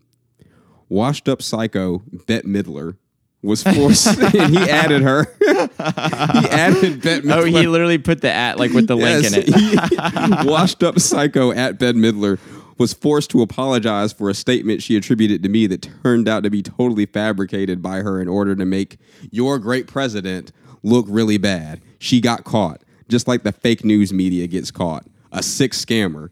This motherfucker really t- added Bette Midler and called her a washed up psycho. Oh, he gets so he gets so sensitive about about like people just making comments. Like he's always like he's very vigilant. Uh, He's like, as to like talking who's, who's talking about you, and it's like everyone is talking about him, and and but like certain things just randomly pushes buttons. Like Yeah. it's like other celebrities. Some of them, it's like the no good lousy Bette Midler, and like whatever. So this was uh five fourteen twenty. So this was a month ago. Oh, shit. about- he said, "Thank you to all of my great keyboard warriors," and he he capitalized the K and the W in keyboard warriors. So it's like okay. Um, you are better and far more brilliant than anyone on Madison Avenue. And then he puts in parentheses ad agencies. there is nobody like you. Where it's like he said there you are better than anyone on Madison Avenue. And then I think at some point in this tweet he was like, Wow, none of my fans have any idea what I'm talking about. So he says ad agencies. Dude, he so like our Trump supporters are gonna start pulling up to Trump rallies in T-shirts that say hashtag keyboard warrior. And it's like, okay, I'm a bit upset because I have been extremely online for, I mean, over a decade now. And keyboard warrior is, he's co opting that phrase from gamer culture, I feel who, like. who the fuck taught him that word? I know. I just want to know, like, I. Do you think that Donald Trump has ever played a video game? Maybe some like arcade shit back in the early '80s. Not not not Do you think he's ever played a video game console? he has then? not played Apex Legends? No, of course not. or he But hasn't I played just- PUBG. like I I just want to know like if you gave him an Xbox controller like would he know how to hold it would he know what to do with it I just feel like he has been so insulated from all of this Dude, he's for so almost like a not a real fucking human being. I mean his brain is dying and he is old enough to he's at the point where like I don't think he would ever want to learn anything new and I don't think he really has the capacity to like learn something new at this point mm-hmm. So I just would be fascinated to watch him do. There's so many mundane things I wish I could watch him do. I would love to watch him drive a car. I don't think he's probably he lived in Manhattan and he's probably had personal drivers for the better part of his adult life. I don't think he's would know what to do sitting behind the wheel of a car. Like he's he's a very fascinating human being. Oh, Obviously he is completely evil and he's awful, but he, he- there's a lot of parts of him I'm very curious about. need to dedicate that motherfucker's brain to science when he finally goes. Oh, We yes. need to figure out how the fuck that shit happens. Like you we, I think that I, gr- growing up wealthy and entitled is a big part of it, but there are also plenty of like you know like like Bill Gates is rich as fuck, and I'm not sitting here saying that Bill Gates is a saint or anything like that, but he doesn't have that obsessive need for attention. Uh, they're they are they're not the same in that, in that respect he, at all. And, and you know, he like it, it's just like, for better or for worse, Donald Trump just has to be the center of. Often for worse, he was like, "Look, as long as motherfuckers are looking at me and talking about me, I'm fine with it. right. If that yeah. means I have to start World War Three tomorrow There's just so no people, bad publicity. Yeah. I think if you if you took his brain out of his skull, you know when you like get some like piping hot New York pizza and there's like that like like level of grease that you can like see. Like I feel like that's his brain just because of all of the like sodium and trans fat that he has mainlined into his system in the past like 50 years. I think it would have like this orange sheen of just like grease. Um I I think the brain scans on that thing would be absolutely incredible. Um, just his like cognitive processing, uh, the the things that he he's a very touchy guy. He's and and it's funny like the when you talk about like a like a conservative man, like a stereotype of a conservative man, like some blue collar worker. He's very masculine, all of that stuff. Trump is none of that. He's a trust fund baby who was rich the minute he was born. He grew up, he lived in Manhattan and he was a real estate mogul. Um, barely. he yeah. runs counter to like everything that his fans revere in men. He is very he's very feminine in a lot of ways and it's it's the reason and that's fine. I think that men should get more in touch with their feminine side. It's it's fascinating because the people that have glommed onto him so hard and and who have embraced him, he is by their standards not someone that they should be rolling with, you know? It's very interesting how identity and all of that stuff has played out in the past 4 years. Absolutely. Um, what do you think about this? We got about another uh, another 20, 25 or so minutes. Um, where, where where where do musicians fit into all of this, if anywhere, in your opinion? That's a great question. Um, I don't know. I think that the artist's desire to create um, isn't something that is dependent on financial situations. So just because there is there are fewer and fewer viable ways to make money and to monetize your art in this season, I don't think that that reduces in any way the the de- their desire to to make music, you know.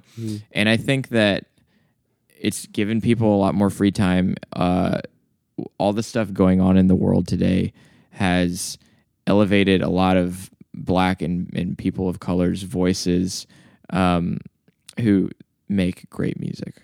You know, if you look at the history of music, um, I just think this is going to be a really formative season for art and for music um, because, I mean, it, the civil rights movement had so much literature and music birthed out of that back in the 60s and i feel like this is going to be another one of those. And there is there's so much accessibility as far as like how you can make music how easy it is to make music and put it online and distribute it um, so i'm i'm just as a player and someone who is not a songwriter and i don't really i don't produce music i'm just excited to sit back and watch people create, watch what comes out of this. I am hoping that live shows start sooner rather than later, but um, music is not my life. You know, I I can live without it for a season for sure. Um, so I You mean know. like live without playing it? You mean? Yeah, we'll live without playing with other people. It sucks, but it's not like I'll survive. You know. Yeah. Um, what do you think about all that? about all this? That's. I guess I feel the way that you feel when I ask that question. Uh, how do I feel about all of this? I think that the the best thing about times like these is that you really have the agency and the freedom to create what you want to create, how you want to create it, and put it out to the world in a way that you didn't have before. I think that some people might argue that there's something of like a financial cost to be paid for that sort of kind of freedom. Right. But I'll take the autonomy hundred percent. um, o- o- o- over the money any day. Because you know, I mean, really, you know, I, I know that we we love money, man, but We love it. it, it it it's really only worth so much. Like, Right. um, when it comes to when it comes to creating, I guess let's start there. The tools are more accessible and easier to use than they've ever been. Correct. um, which as a cre- it, like if if you were someone who creates, um, that is incentive for you to put your truth down on tape, or I Right. guess down into uh, zeros and ones if you're recording to Logic or Ableton and all that shit. Um, which I am. I'm not knocking it. Like I, I recording that shit. I was about to say, were you recording a tape in your room? Th- those so those first two singles, y- yes. Actually, that's awesome. Yeah. Um, and the one that's coming out was all it was recorded all on my laptop, but we mixed it down to tape. yeah. I was I, I was so obsessed with tape, man. Like when I was in college and I was listening to the Black Keys and Alabama Shakes. It's a cool vibe, It's it, sure. it's it's it's a cool. It's vibe, a it's a thing, you know. It's Yeah. it's just a thing. It's not better. It's not worse. It's just it's a thing. it's just a thing. and go for it. You Yeah. know, if you want to do that. Um, as far as our voices, um, on on one hand, I, I think that if you're somebody who creates and you have a platform, you need you need to use it to some to to, to, in one way or another. Maybe like my music is not inherently poli- is not explicitly political, Right. um, but I do think a lot about the state of the world. So that's kind of like the, the, the, I think this this podcast kind of offsets it because like I I just write like really whiny love songs. it's all that I write. Um, But but people, you don't. Not everyone needs to be Kendrick Lamar or D'Angelo mm. or that's what I was getting at. There are some motherfuckers that shouldn't say shit about politics. Yeah. because they say dumb shit. right. Kurt Novoselic from Nirvana was the bassist. I didn't know who that was. So I'm glad you no, said that. he's the one that he will fuck. He's the one from Nirvana that we forget He's the about third guy. with good reason. yeah. And I like, you know, he he fucking when when Trump shot that tear gas, Kurt Novoselic was like, "Oh, I think he's acting like a strong leader." Yeah. Okay. It's like, Uh, you're really gonna be that fucking dude? man? Nirvana's canceled. Sorry. Yeah, you see, you just ruined the whole. He's like, "Oh fuck." Dave Grohl hung out with Kurt Novoselic back in the '90s. We got to cancel, Cancel Dave him Grohl too. and Foo Fighters. so, Dave, uh, you know Kurt. Um, okay, well, I'm not gonna listen to Foo Fighters anymore, bro. Honestly, you should be canceled. You knew his name. I didn't know his name, so I'm safe. so you're. I take it that you're not. You're not big into the cancel culture thing. well, I am in some ways where like Chris D'Elia um, came out or he came out. Um, a lot of brave women came forward and exposed uh, really inappropriate conversations that he had had with them when they were underage. Is he the comedian? He's a comedian, yeah, and he's a hack, a total hack. He's not funny. Uh, he's really creepy dude. Anyways, he is preying on these underage girls. It, uh, it's all coming to the surface. He should be canceled. He should be deplatformed. He should not earn a living from TV and from stand-up comedy.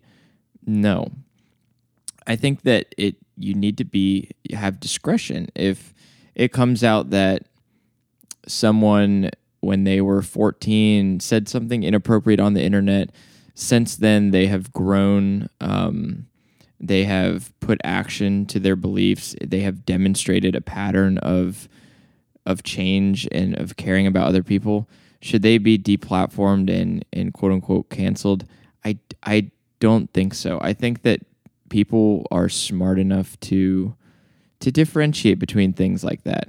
Something like where people where men are sexually assaulting women and are still allowed to you know have their career relatively unchanged. That is textbook w- patriarchy, sort of what women have been screaming about it for so long. And yeah, those people should be canceled.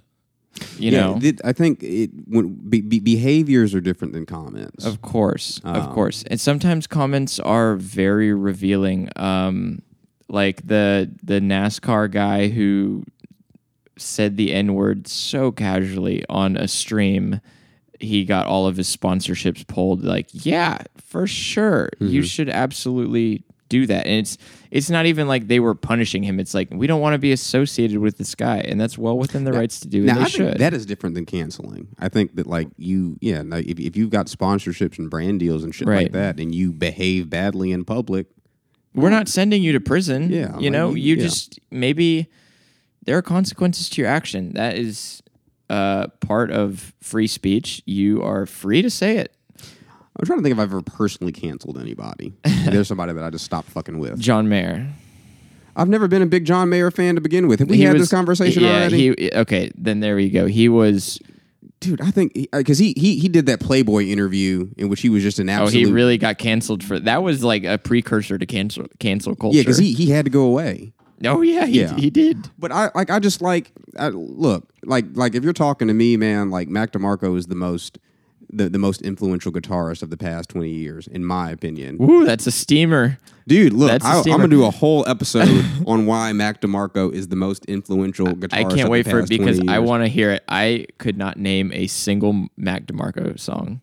Is that No, that's that's not. I mean, Is that bad? no, that, Okay. no. And look, it, it, it it's it's it's it's a very tight community. Uh, Well, I feel But- like living in East Nashville for the last couple years, I should have at least like, you- accidentally heard a Mac DeMarco so song. like the, the the the East Nashville vibe is very like um, you know Americana driven. You know, Yeah. Um, like as, as it relates to people that are into like quote unquote alternative music, it's not Right. um, it's not so much like you know slacker rock and you know jangle pop and all this kind of stuff. It's it, it, it's it's it's not it's, it's like rootsy. It's like it's country adjacent without the politics. Little boy said, "What's up, bro?" this cat just pulled up on Nick. I made a friend. Yeah, no. Anyways, yeah. Um, but um, Mac DeMarco is the most influential guitarist of the last 20 years. Let's no uh, doubt. Look, I, I will. I will. I'm gonna, I'm gonna yeah, do I love the hot take. episode on that. It's not John Mayer. I think that like from from technical perspective, for dudes that read like you know Guitar Player magazine and fucking watch Andy. Uh, uh, uh, do those fucking pedal reviews and shit. Like, okay, they're gonna be like, oh, PDX yeah. Andy. Yeah, is that his name? I see it on Band Meme 666 on Instagram. Like first, here's my clean tone. also, there's a plug. I'm not sponsored by Band Meme 666, but uh, I'm not sponsored by anybody, and like honestly, if somebody wants to sponsor me, like I'll shout your business out. sponsor my man Solo here. He he deserves it. Anyways, You just gonna be all in the frame, huh? I love this cat. Ellie's gonna be so happy Oh my! because like he is like really, really in this. Oh, don't I don't like how it's pointing his. Look, let me tell you right something. at my face. If you're, it- it's clean. it's a clean butt. Okay. If you're starting a podcast, this is why you need to video your podcast. Like you don't, even- you ain't gonna use all the video, Yeah, but like you know, just just in case. It's great internet Just in content, case. man. Um, but John Mayer, he, you know, he, I think, I think that like if you talk to like players, as far as like recording artists that are like great guitarists in the mainstream, I think he was kind of like the last one. Um, Yeah, Gary, Gary Clark Jr.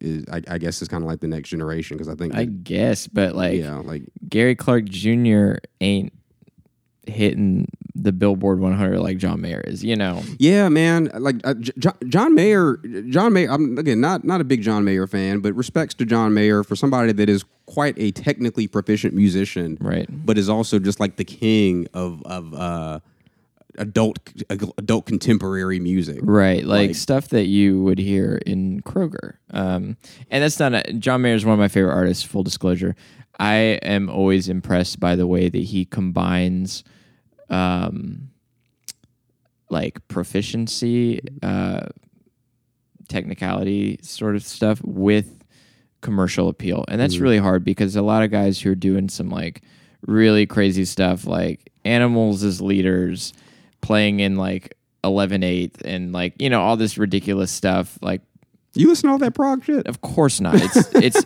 and then that's what i'm saying where like I can wa- I'll watch it on YouTube. and I'm like, wow, this is very impressive, but you don't want to listen to it. Mm-hmm. And but he combines like very technical parts with people want to listen to it and people really like it, and so that's really impressive. And I do get that he's not for everyone, and I would never Dude, be it- like, it's just like I don't know, man. It's just like the most like, it, and I'll, I'll even I'll, I'll even like, I'll make a concession. New Light slaps. I like that New song Light a lot. slaps. I think that might be the best song that dude ever did. um, and you know, all the John Mayer people can at me or whatever. But um, I don't know. It's it's boring to me. That's totally fair. It, it, it is literally boring to me personally.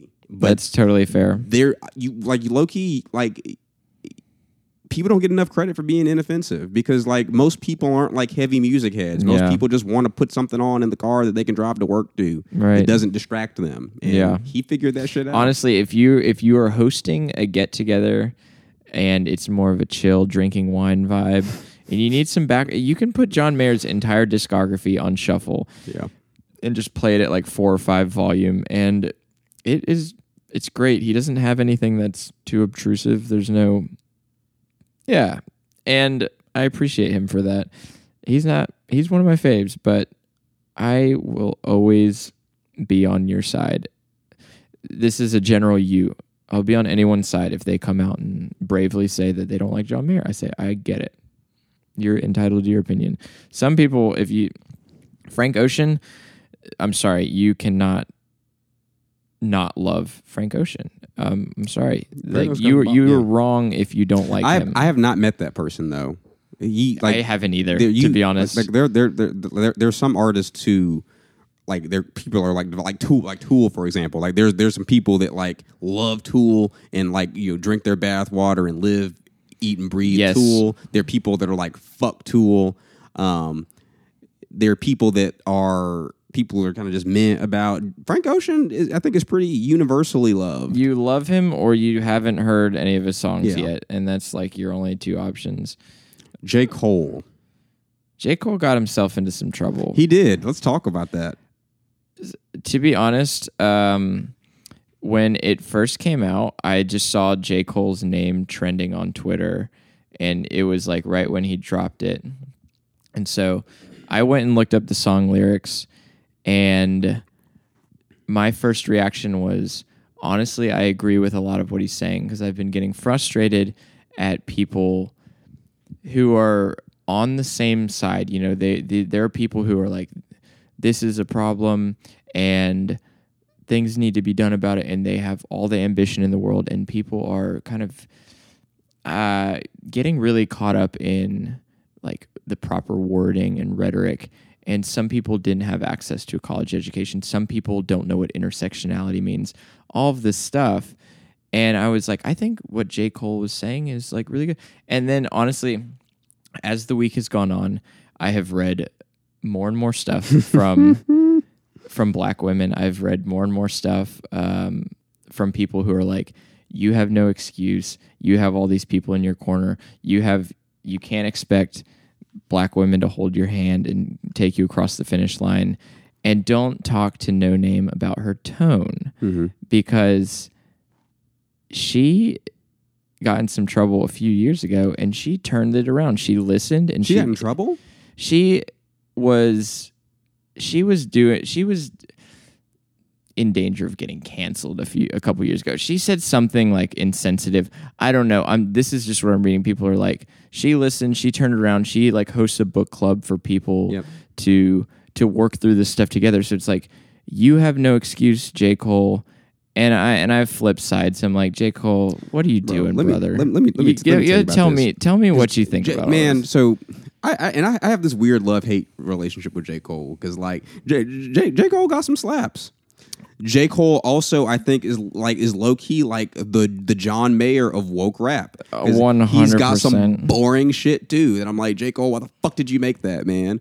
Um, when it comes to this specific incident, she tweeted what she tweeted.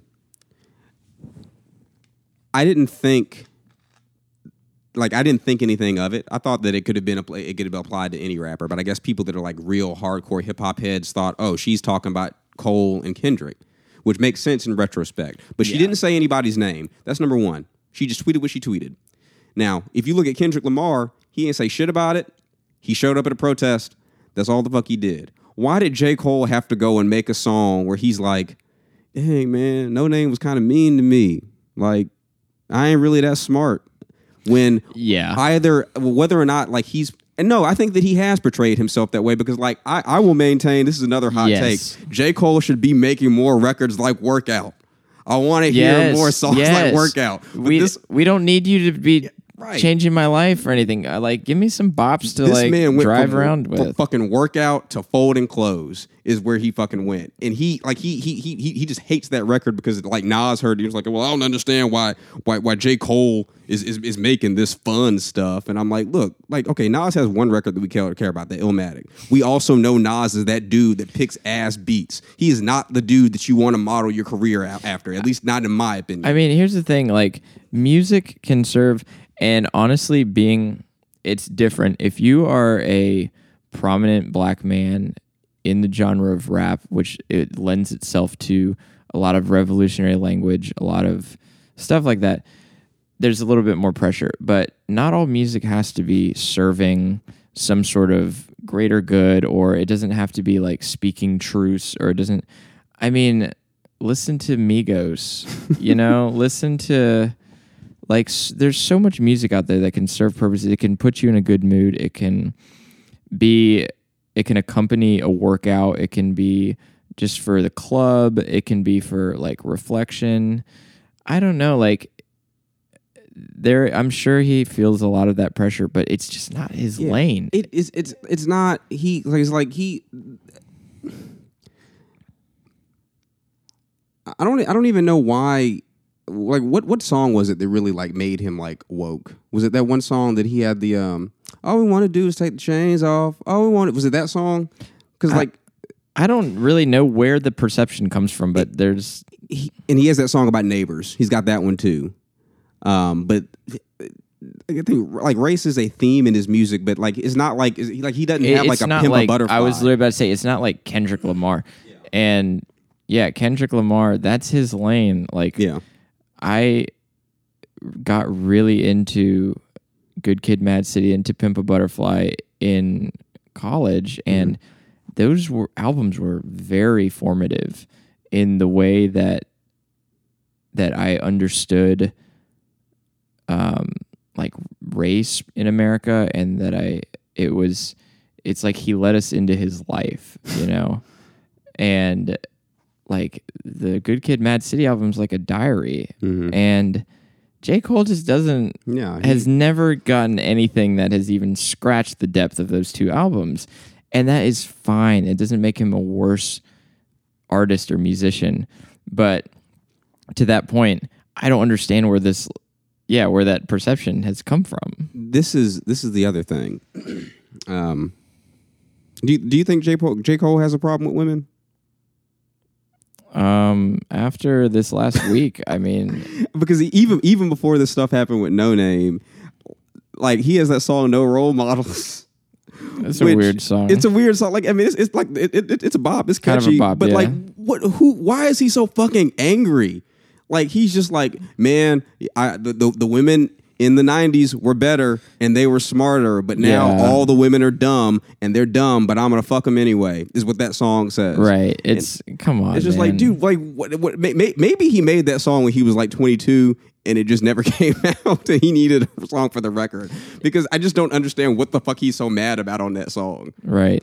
And and the thing is like his he does a lot of really great Mm. work, like really great work in communities that is that material good that he's providing for people is more important than Yeah. music.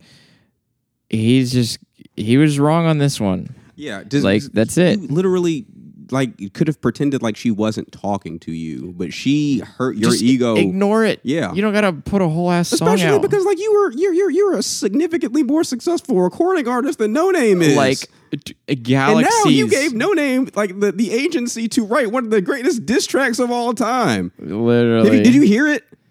I saw the I saw Oh, her post all the lyrics. I saw the lyrics. Dude. She tore him a new one. bodied bodied and it's like not even like bodied in like the rat beef kind of way but Yeah. it was like it, like there's a part where i'm paraphrasing it i don't know the exact lyric but she was basically like george floyd had a uh, had a knee on his neck, and all you could do was tweet about me. Yeah, yeah, yeah. I saw that. God It's- it's- damn it, bro. She is a she's a powerhouse, dude. She's I think she's awesome. Um back when back before Chance put out his like most recent like whack ass album. when he was when he was kind of like called, is it Good Ass Day? Is that what it's called? maybe I dude I listened to it one time and I was like I will never I listen never- to this ever again. Everybody hated it. but um, back when he was on top of the world is when a lot of people got introduced to Noname. Um, that's when I got introduced to Noname, and I really, really enjoyed her album, and I thought she was awesome. And it's crazy that it's, now it's like three years later, and like she's just getting like embroiled in this insane beef with like the dumbest rapper alive. Bro, when I tell you, no, no, I don't think anybody has ever hurt white people's feelings as bad as Noname. Because I like I, I I I think I was already following her on Twitter when she like got real heavy into like all the re- revolutionary reading and mm-hmm. shit. And she started tweeting about like she was like, "Look, if you want to be down with this movement, like that's going to mean that white people are going to get all their wealth redistributed, redistributed." And all the white people are like, "Wait, but we like your music. I don't understand why you're being so mean to me." yeah, yeah. She was at one point. She was like, "Don't come to my concerts if you're white." yeah, no, that's where it started. Yeah, that's that's what I was talking about when she was Oh, she was She wasn't going to get canceled for that though. It she might have. I, I think that she rebranded. in she that did moment. and that and that's what I'm saying. She heard what people were saying and she was like, okay, like I was wrong on this one, and she got better and she started this book club and she's doing amazing things. And I would love to have a beer with her one day because she's cool. But yeah, J. Cole doesn't seem like I think he's a little bit too famous to where he's a little bit insulated from like he's just like no like what are you gonna say to me and so that's why he was like so touchy about what she said Yeah, dude, look, J. J. Cole, you were you were incredibly lucky, dude. You got like you you you you've you've achieved musical success that most people never will. Like you got songs that we all enjoy. You know, if, if nothing else, like just just just donate your cash. You ain't even gotta do a whole bunch of talking. You put Fayetteville, North Carolina on the map. I have been to Fayetteville, North Carolina many times. You put that place on the map. That is the like one of the worst cities in the world. Oh dang, is it? It's awful. So respect to him. He just must be a charismatic guy. I don't know if you knew this happened or not. You do you keep up with Virgil Abloh? Abloh? Yeah, yeah. He donated like fifty bucks or something. How much did he donate? fifty bucks. It was fifty bucks. Yes. And then, and dude, I don't understand why. Like, it's like I don't know. People are like obsessed with outing themselves because he, like, he donated. He first he of all posted it. He posted it. He's like, "Oh, check me out." It's like, "Are you, you nuts, are rich as fuck. dude?" His net worth is he's easily a millionaire. Yo, I mean, yeah, Many times absolutely, no question. and because of how um for no You can't even buy a pair of off whites for fifty bucks. why why is he so popular? He puts like this like helvetic ass font on sneakers and like zip ties. And i get it. I'm not as cultured as all these people and maybe i don't get it. It's about the status thing.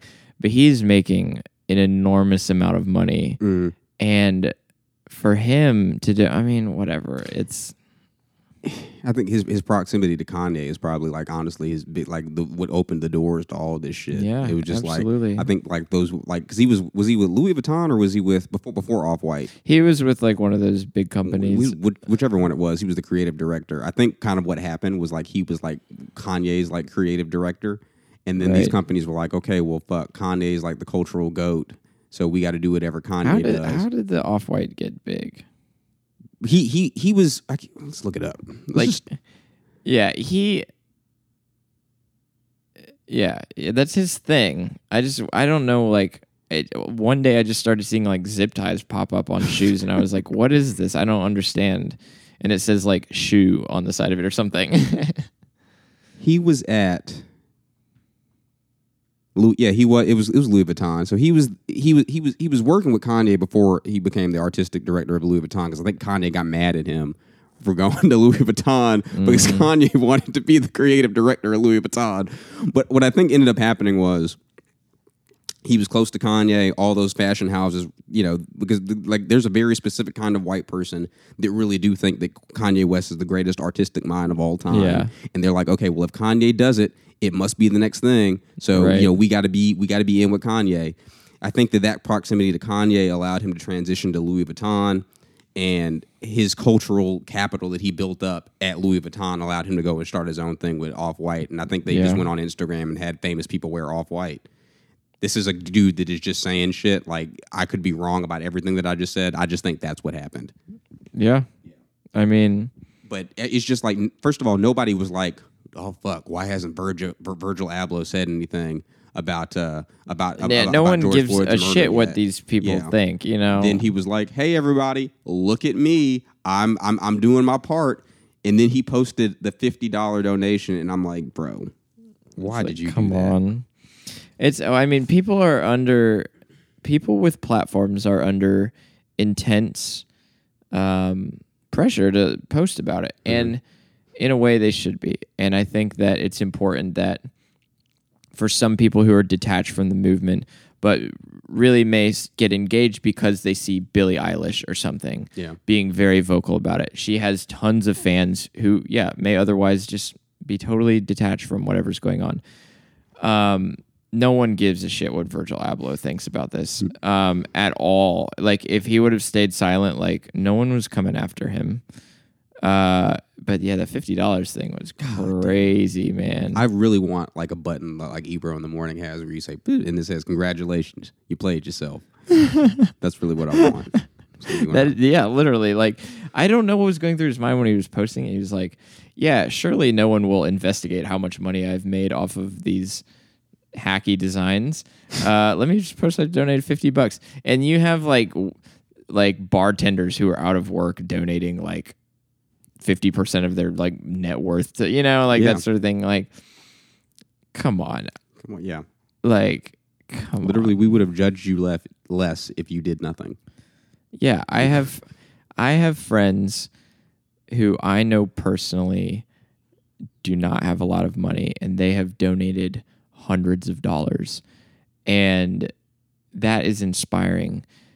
Like would the, the, say Virgil donated $500. That is that would do a lot that would do more good than, you know, my $200 but it reflects better on people. It is more inspirational to see someone who doesn't have a lot of money donate a bigger chunk of how much money they have. And so I think that just the ridiculousness of him donating $50 was so just like upsetting to so many people and whatever. It didn't I didn't lose that much sleep over it. Either. It's just it was just funny, honestly. We're about at the end here, man. Um, is there anything we should be listening to that we should check out? Um, listen to this. There's this indie band from Nashville uh, called Love Montage. um, new single available on all streaming platforms.